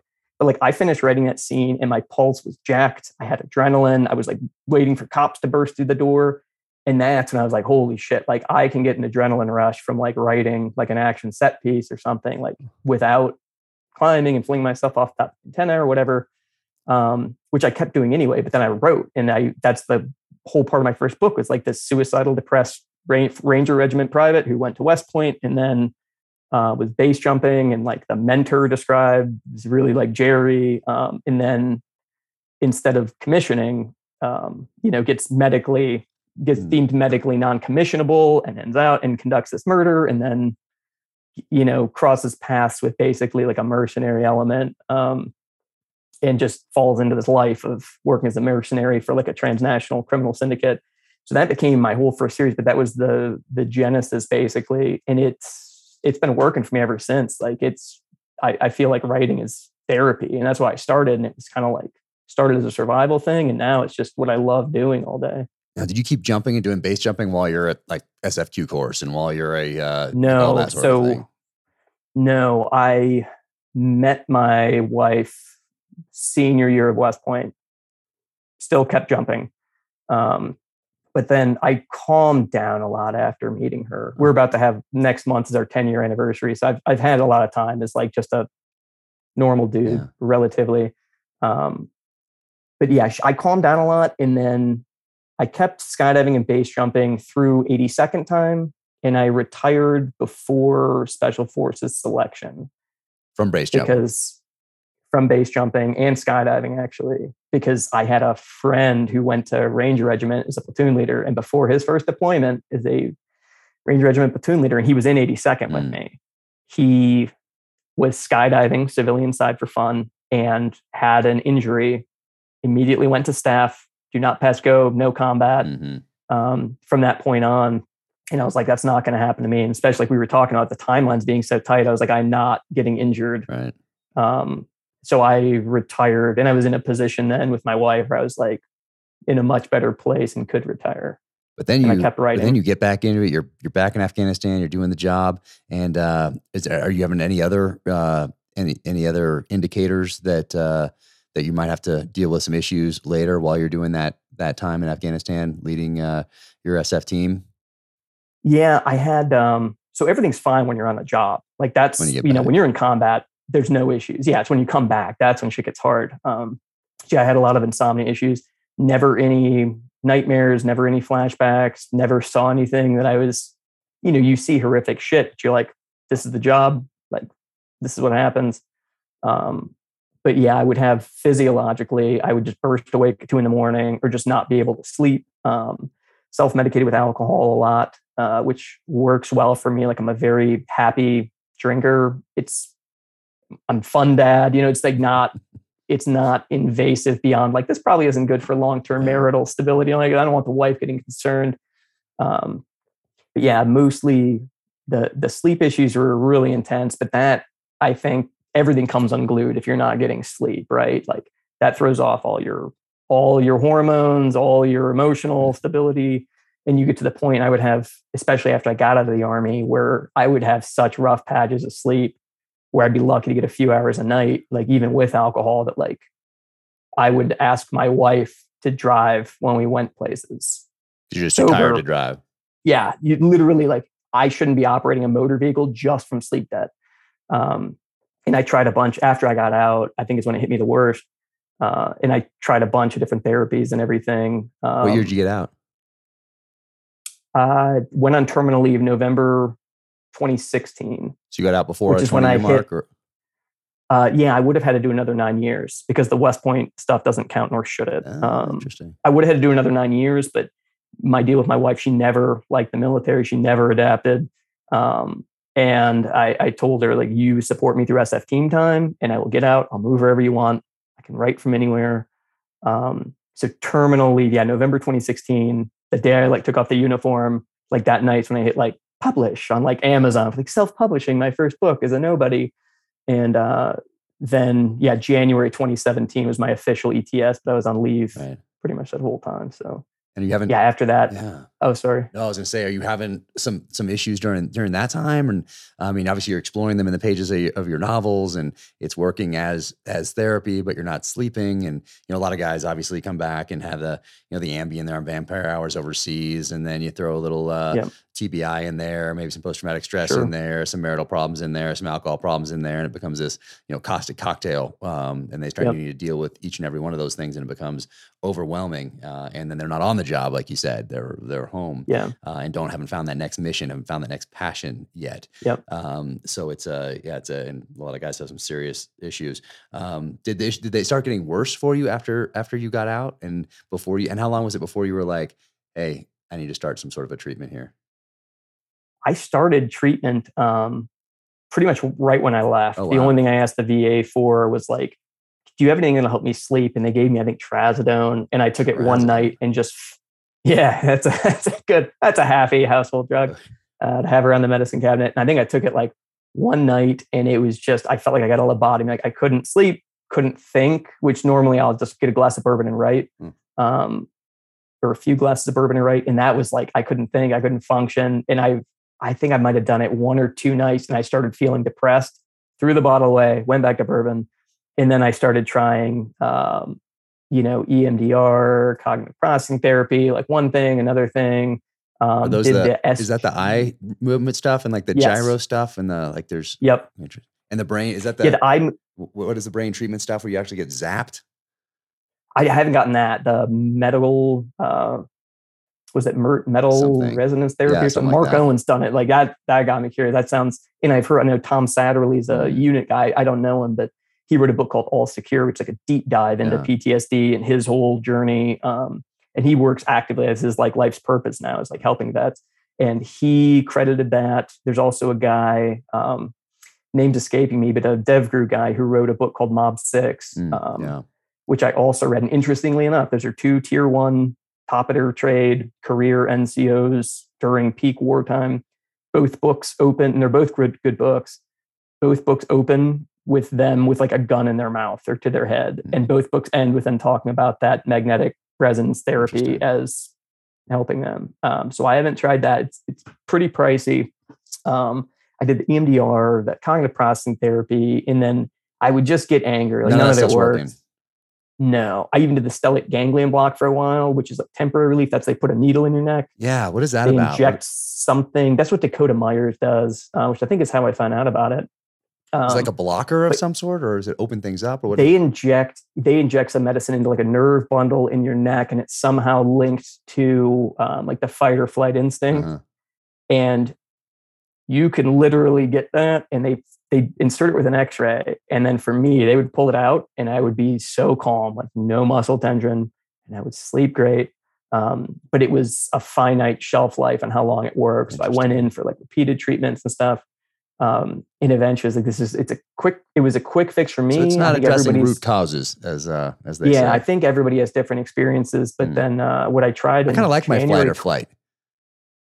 Yeah, well, uh, you need it. I live between a Trader Joe's and a Whole Foods. Like, I'm not exactly uh, in a high crime area. Um, this is like one of the I'm in Cary, North Carolina. It's like the town's baptized in soy milk. It's super yuppie. Um, How many times did you do that any- in the in the neck? How how long did you do that for? oh, probably I've probably done I don't know ten or twelve rounds of it. Wow. How long between treatments? Uh, I would go a few months between, Okay. couple months between. And then when it started getting bad again, you'd go back and get another one. Is that how that? Yep. went? Wow. Yeah. Um, and you know, VA paid for it. I've had good experience with the VA, but then when it was working and I just happened to meet a dude, um, just I'd met him like once before and just, hey, we're doing like a bourbon tasting, come over to the house. And he came over and just noticed this like bruise on my neck. Mhm. And this this guy's a doctor. And he's like, what is that? And I was like, oh, and I was explaining like the SGB shit to him. And he was like, oh, dude, you need to go down to Charleston. You're going to link up with my buddy who works this clinic. You're doing ketamine. And I was like, what are you talking about? Uh, I had no idea. And Because he ketamine is not, not you're not messing around when you're when you're doing some ketamine. Like that's some serious stuff. It's so it's it's pretty awesome. Um, it's really clean. The dose they give you, it's a significant dose. Like you go off to the spirit world, I see like crazy colors and like you're in like soaring through this three dimensional like starscape. For me, And what was it? Think What, what the um, different? what are they trying to do with that? Like when when you walked in there, when you heard about it, what was the uh, uh, what was the draw? Was it like, hey, this is going to help me explore some things that I'm dealing No, with, or no, no, was it no. like, hey, this is going to cure me, or this is going to like what is what are you uh, going there? What outcome are you looking for, and what are they hoping that you can get out of it? So the draw for me was like I tried everything. Yeah, And at that point, my sleep was still shit. Um, I was doing awful. Like I was still writing, uh, but that was like the only good thing I could say. You know, other than that, I was not not in a great place. Just you know, just sucking physiologically. You're just sucking every day. It feels like you got hit in the head with a frying pan because you're so sleep deprived. Um, and then alcohol is the only thing that helps. Like better than anything, any other treatment for me personally. Uh, I'm not recommending that, but at that point, the doctor was like trying to explain to me, like, nobody really understands how this works, but there's theories on this, theories on that. And I was like, Doc, you can play jazz. I don't give a shit. Like, stick needles in my eye, whatever. Play jazz, have fun. because you're like at the I- end, you're at the end of a rope at this point. Is that why you're? Yeah, yeah. I mean, it's just the the alternative is either to try this or just resign yourself to like I'm going to feel like shit the rest of my life. Um, So you're not thinking about taking your own life. You're just feeling horrible. Right, right. Yeah, at that time for sure. Um, and it's one of those things like, cool, I can fake the funk with my family And like a good day is when they think I'm fine, Mm. but that's not how I want to live my life. It's not how I want to raise my kids. And I think for me, especially the kids, it was a big kick in the ass at the time. I just had one daughter. Um, but it's one of those things where like kids pick up on everything, yeah. right? And I, I can tell you what my dad taught me, and I can tell you what I learned from my dad. Mm. And he taught me, like, you know, express yourself, like be, you know, be a good person, like whatever. Yeah, you can talk to me about anything. And what I, you know, learned from him was like, drink your feelings, be stoic. You know, you Mm. don't like pretty much be the strong man for your family. And he didn't teach me any of that, but that's what I saw. You know, like Mhm. I saw like this guy never complains. This guy never. So I was very um, aware of my. I didn't want my daughter seeing me suboptimal and not being as present as I could be, um, and just forcing like tamping everything down Yeah. because I didn't want her growing up like that and thinking that was the way it should be. So I was trying to lead by example, try everything, and this is like kind of the last option before, I guess, short of that uh, magnetic therapy, which I don't think I'd heard of at the time. So anyway, yeah, I did. Um, I stayed down there for in Charleston for five days. Did five rounds of it. So they they typically and there's ketamine clinics everywhere now. The science isn't well understood. Is it like a, is it acting as a psychedelic in these kind of doses, or how does that? What is it doing? Yeah, so it's it's the drug is a surgical anesthetic is what it's created for, but now there's um, a lot of different applications uh, within clinical use. One of which is for treatment of like depression, addiction, um, post traumatic stress. And uh, I know that I did this five days, and you know went did like one hour sessions. So you go off to the spirit world for an hour, and then you come out. But within like 20 minutes, it's out of your bloodstream. Really? Like you can drive. So you're leaving. Yeah, you leave the clinic. You go to the hotel. it's really clean. Yeah, they're like sit here as long as you want, and yeah, I would wait or sit in my car and wait till I was like, okay, I'm good, and it cleans out of your system pretty quickly. But in actually, after I left, I didn't notice a huge difference for a while, and then it was like everything lifted. It was just like a cognitive reset. All that physiological, like muscle tension and sleep issues and everything, just kind of uh, went away. And now I go in, I get it every three to four months. Okay. And like during the Afghanistan withdrawal, shit got out of hand. And I just had gone five months without it. And I could just feel the walls closing in. And I was like, check my calendar. I was like, oh man, I haven't gotten that in a while. Got one more and I was fine. Like that day. no kidding. So- you're going for one. That so the first time was five treatments uh, over a week long yeah, it- period. it- it's going to vary by doctor, but yeah, the, the guy I went to, um, he did five days in a row, and then after that was like basically coming from maintenance. Now there's different doctors do different ways. And I talked about this quite unintentionally. You think Kyle Lamb's a, a huge tough guy, and he is, but you know, I I went on to his podcast. He's like Barbara Walters. Yeah. Like he gets you to open up. You know, and I'm like He's great. crying, like, oh, Kyle, it's so beautiful. Uh, but I talked about it just inadvertently. Yeah. I don't even know how we ended up talking about it.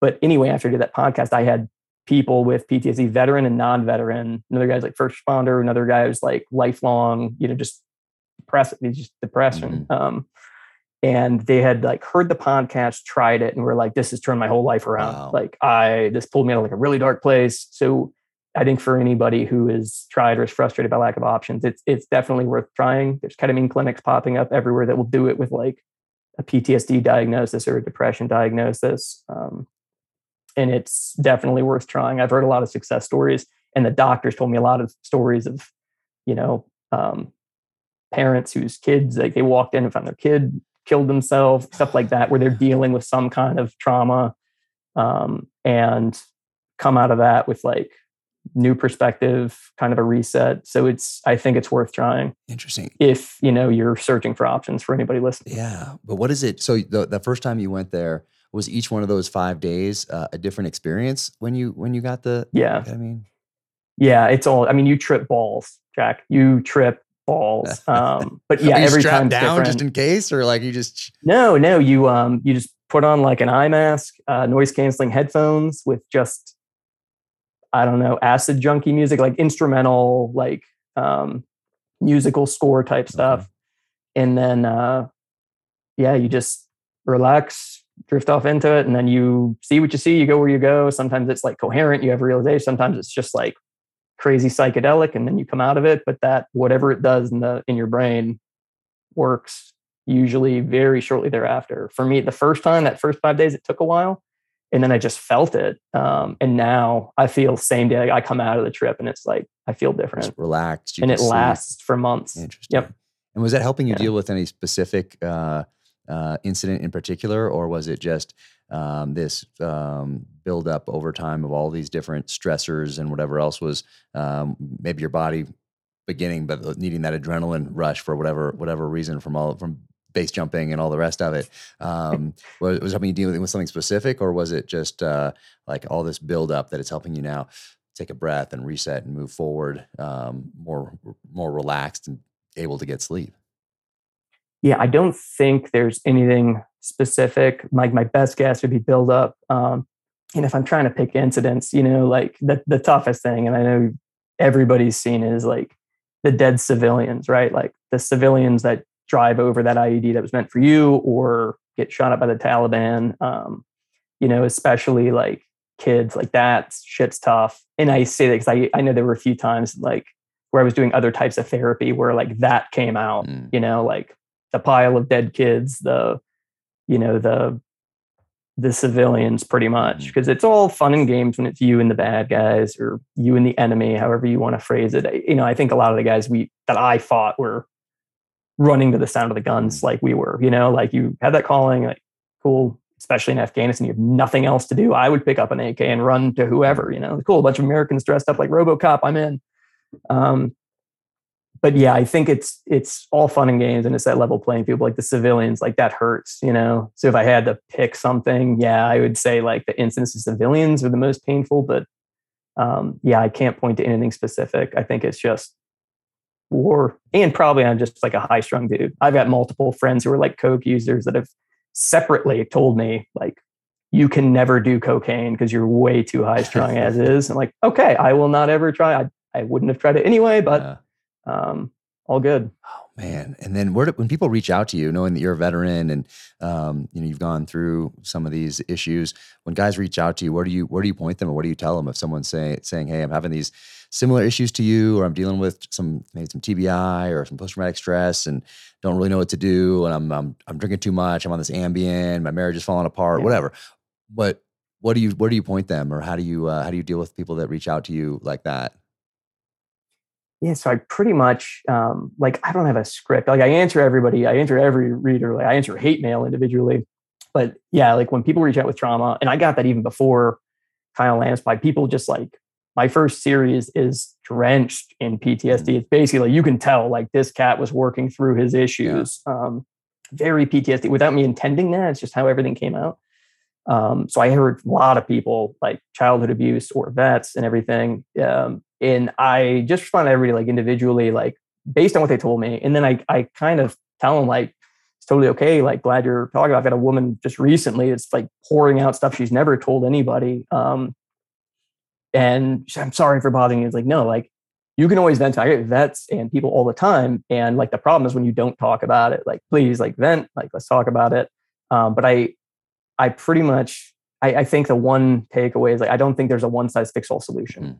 If there was, it would be super easy and the VA would understand it. But holy shit, like have a look at the disability paperwork. You know, it's like PTSD slash TBI slash alcohol slash insomnia is like one rating. Yeah. Like they can't figure that out. Yeah.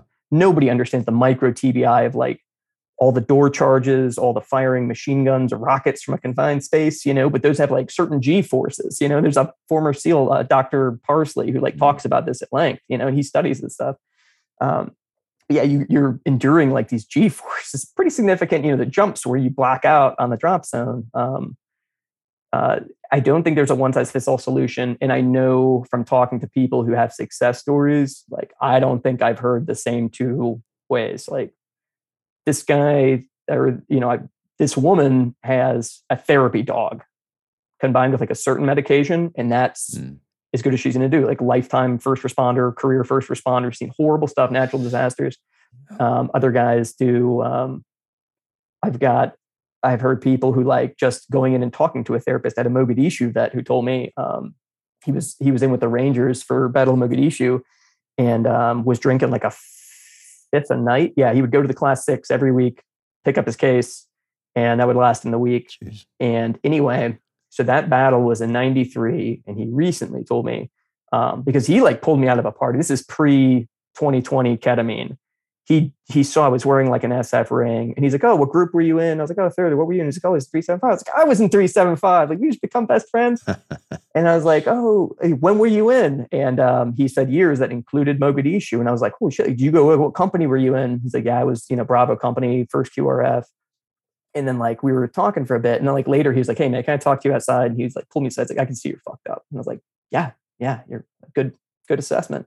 So anyway, for work for him was like he's like I found a really good therapist that I could go in and talk to, um, you know, once a week, and now I can sleep five nights a week on average, and that's for decades after. You know, um, some people like do well with the talking therapy where you just hey, there's no EMDR, flappy vibrating mm-hmm. paddles, mm-hmm. which works for some mm-hmm. people. You know, other people like me try ketamine and it something clicks. Yeah um, Dakota Meyer, as he said, like he swears by um, the stellate ganglion block, SGB.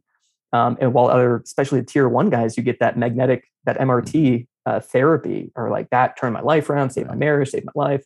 So I think it's a matter of trying different things and finding what works for like you as an individual. I, I, wish there was an easy answer. I, I just don't think there is. Oh, or if there is, we haven't found it yet. Yeah, and uh, there's some some universities are doing research into this sort of thing, right? Doesn't John Hopkins have? Johns like Hopkins, yeah. yeah. they have a psychedelic center. You can That's go on wild. Spotify. They've got they've got a four hour playlist, and they lay you down on the couch and administer uh, psilocybin, like the mushroom right. drug, like the magic mushroom drug, and lay you on a couch and play this four hour soundtrack that you can you can play if you want to go in for your own you know ketamine treatment or recreational mushrooms. I don't are they know. studying you as part um, of this? Is this is this because it's a university? Yeah, but they've they've had massive. They're they're working with uh, MDMA, ketamine, psilocybin, and I'm not sure if there's anything else. But they're having like massive gains, wow. like 30 year hardcore addicts and people that have had multiple suicide attempts. Wow. Uh, turning around like in a clinical setting and they're documenting all this and it'll all be fielded to the greater medical community uh, which regrettably will probably be too late to save you know a lot of people. Like every day, mm-hmm. the the list of suicides builds. Um, but I, I, think in the meantime, like, it's a matter of survival. It's it's incumbent upon every individual to like try different things and see what works for them. Like that's what we owe our families and all the people who didn't come back from overseas and all the people who came back and then killed themselves because they didn't, you know, they couldn't deal with their their own demons and um, yeah, it hurts. I mean, that's another thing that hurts the most: the suicides. You know, when you guy's been to hell and back multiple times, decorated war hero, and then never shows any weakness, and then uh, one day punches his own ticket. Like, and you're like, like I never. I had a guy on my team right before I left, um, or actually right after I left the team. I was getting ready to. I was worried about my first book, and you know, I was getting out of the army um, and publishing a book literally about suicidal depression mm. and post traumatic stress, whether I knew it at the time or not and like found out this guy on my team who's just like me, like the closest equivalent to me in terms of like interests, age, like where we're from, um, hero of a human being, Valor Awards, saved a lot of lives, and a green on blue. was like the guy who stopped it, um, you know. And I found out about that, and I just that kind of hit me. And it's like, dude, I've drank with this guy. He's been over to my house. Our wives know each other. Like, we could tell each other anything and I just never talked about my own issues, mm. just never came up. And if he had been around a month later and like read that book, not dedicated to him, like he would he have reached out? Would he have talked to me about it? Would that have helped? I mean, who knows? But that's where I was kind of like, okay, fuck it. I'm I'm never again like keeping quiet about anything. If somebody wants to know, I'll tell them. Like if I can help somebody, I will. Um, because for a long time, you know, especially if you're trying to get into special operations, um, you know, Robert Gates did that lift for the top secret clearance where it used to be, have you done any therapy whatsoever? Robert Gates, as Secretary of Defense, changed it to, you know, any therapy for outside of post-traumatic stress. Mm. You don't have to claim it. Um, which I know was one of my concerns. And I was getting my top secret clearance. I was like, I'm not telling him I'm fucking depressed. I didn't tell him I was arrested for base jumping. yeah. um, I talked to a lawyer before I did that interview, and they're like, uh, any arrests? And I was like, yeah, there was one. I was in a park and, you know, um, me and a buddy like jumped off a waterfall. Uh, you know, and she's like, Were you thinking about ending your life? I was like, No, no, no. I was like, people do it all the time. You're just not supposed to get caught. um, is true. What I didn't say was like the waterfall was it's a 205 foot platform, and I'd been training all summer to do this as a free fall, like a go and throw with like a super like toxic 46 pilot yeah. chute, which is like the Grand Puma of low altitude wow. free fall pilot chutes at the time.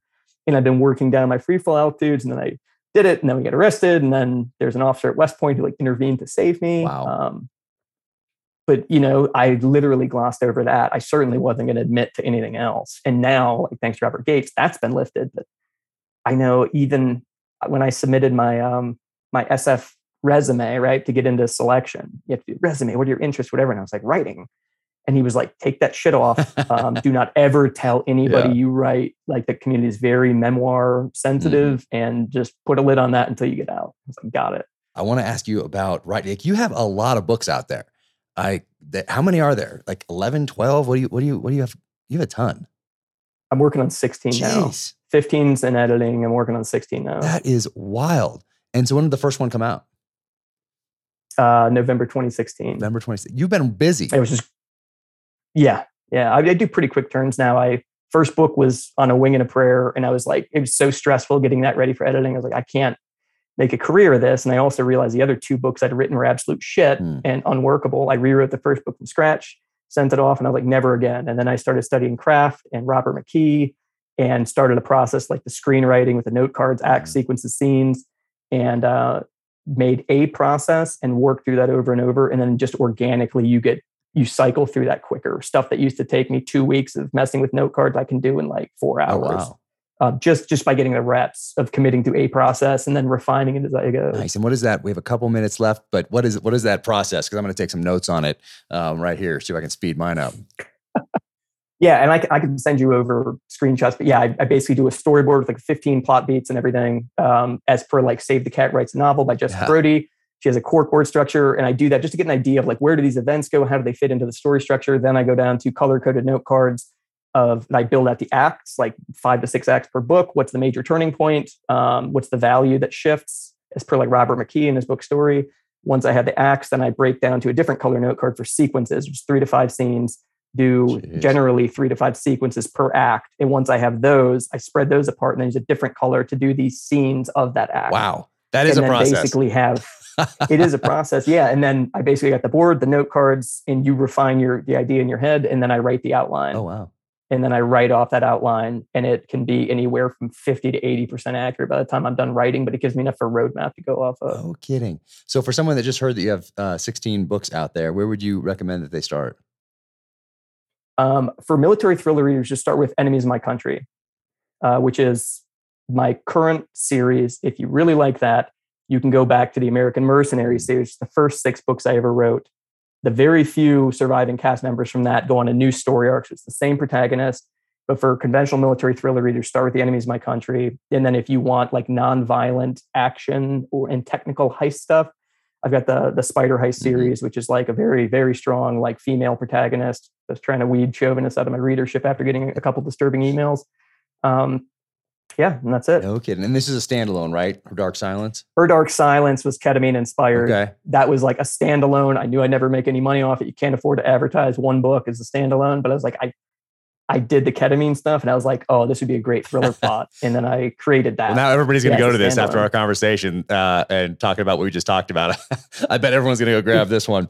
Um, Kyle liked it. I have no idea. I'm surprised. Yeah, yeah. I was like, that's the last book of mine you should read. He's like, I read it in one yeah, sitting. So that's, oh man dude thank you so much for spending this time and uh, being so open about those uh, those struggles and treatments because i know there are so many people out there not just veterans but anyone dealing with with trauma sure. that's out there searching yep. for something you know, search for something that's going to help them, um, you know, get up the next day and keep moving forward. Um, and uh, to hear all those different things that you tried and the ones that you found that worked, I think that's going to be incredibly helpful to people. And I'm just uh, so uh, I don't know appreciative that you share your story because you're you're probably you know you are helping a ton of people who you'll never hear from. Um, that's just how today today works with uh, social channels and podcasts and, and all sure. the rest of it. So, um, man, thank you so much for uh, for for coming on and, and sharing that, and once again for helping uh, as many people as you do. Yeah, no worries. Thanks so much for having me. It's great talking. Absolutely. We meet up in person one of these days soon. Absolutely. Awesome, man. You take care. I owe you a beer. all right. Thanks, I'm in. Take care. Navy Federal Credit Union The name would suggest that it is just for members of the Navy, but that's not true. It is open to all members of the military, regardless of branch, veterans and their families. So go to NavyFederal.org, check them out federally insured by NCUA. They have uh, certainly financed a few of my motorcycles over the years. I've been a member since 1996. So, uh, car loans, home loans, motorcycle loans, whatever it might be, be sure to check them out. And if you're just getting started, and need some help investing, they can help you there too. So be sure and check out NavyFederal.org. I want to thank my friends at Black Rifle Coffee for sponsoring the Danger Close podcast. I've been a huge fan for the longest time. Drink Black Rifle Coffee every day. And if you keep your eyes peeled, you will notice that perhaps Chris Pratt is wearing a Black Rifle Coffee t shirt, not unsimilar to this one in the Amazon series adaptation of the Terminal List. Now you can go to blackriflecoffee.com slash dangerclose and use code dangerclose20 at checkout for 20% off your purchase and your first coffee club order. Black Rifle Coffee, America's coffee. Keep crushing. All right, let's talk about 10,000.cc. So 10,000, awesome company. If you have tried their interval shorts or their tactical shorts, which these are right here, you know that you are not going back to anything else. These things are awesome. And uh, I got a pair of pants from them recently too. And man, amazing, amazing. Um, I've worn a lot of shorts over the years, obviously being a West Coast SEAL at Team Five when I started out. So that was kind of the the thing. Um, but I have worn a lot of shorts, and these ones, hands down, the best.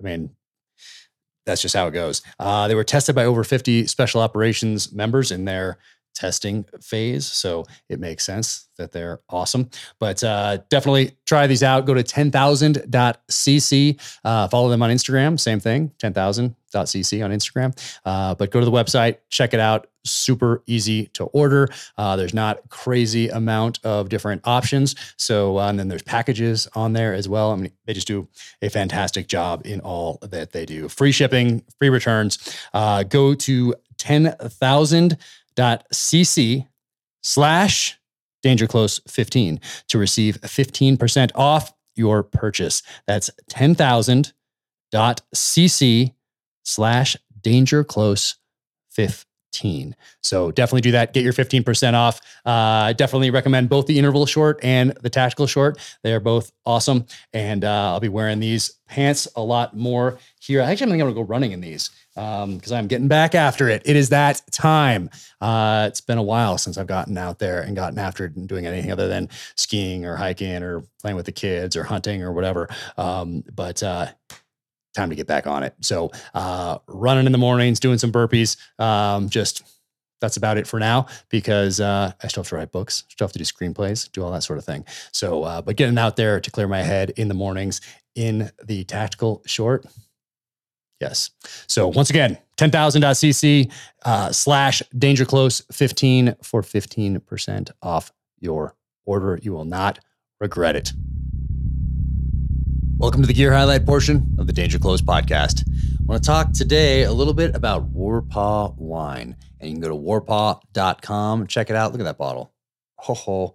Uh, my buddy Andrew Arrabito, uh, former teammate SEAL, he's been on the podcast before. You know him as the owner, founder, operator of Half Face Blades right here, of which you know I am a fan if you've read the novels or followed me for a half a minute on the social channels. But uh, Warpaw Wine, I am so excited to give this a shot. Uh, I need to get another bottle though because I want to want to save one and then I want to drink one. Um, but what a great label that is, and you just might find it in the next James Reese thriller in the blood, which is coming on May seventeenth. Uh, this just might be in those pages. So, uh, Beto, love what you're doing out there, my friend. Uh, thank you so much for the bottle. Sincerely appreciated. And uh, for those of you who do not have a half face blade, I know they're kind of hard to f- come by, but uh, I think they do drops. What is every Friday? I think.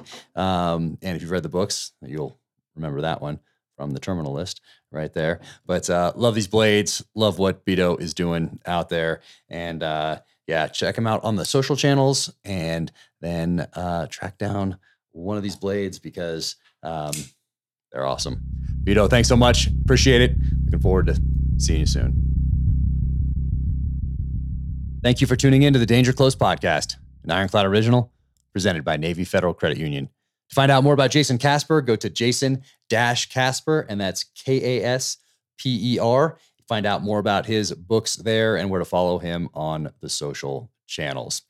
OfficialJackCarr.com is my website, jackcarrusa.com for the merch and on the social channels at JackCarrUSA. If you enjoyed our conversation, be sure to leave a five star rating and review wherever you get your podcasts. And In the Blood, the next novel in the James Reese saga, is coming in hot on May 17th in hardcover, ebook, and audiobook, and is available for pre order now. Thank you so much for tuning in. It is sincerely appreciated. Take care out there. Stay safe. Be strong. Keep fighting.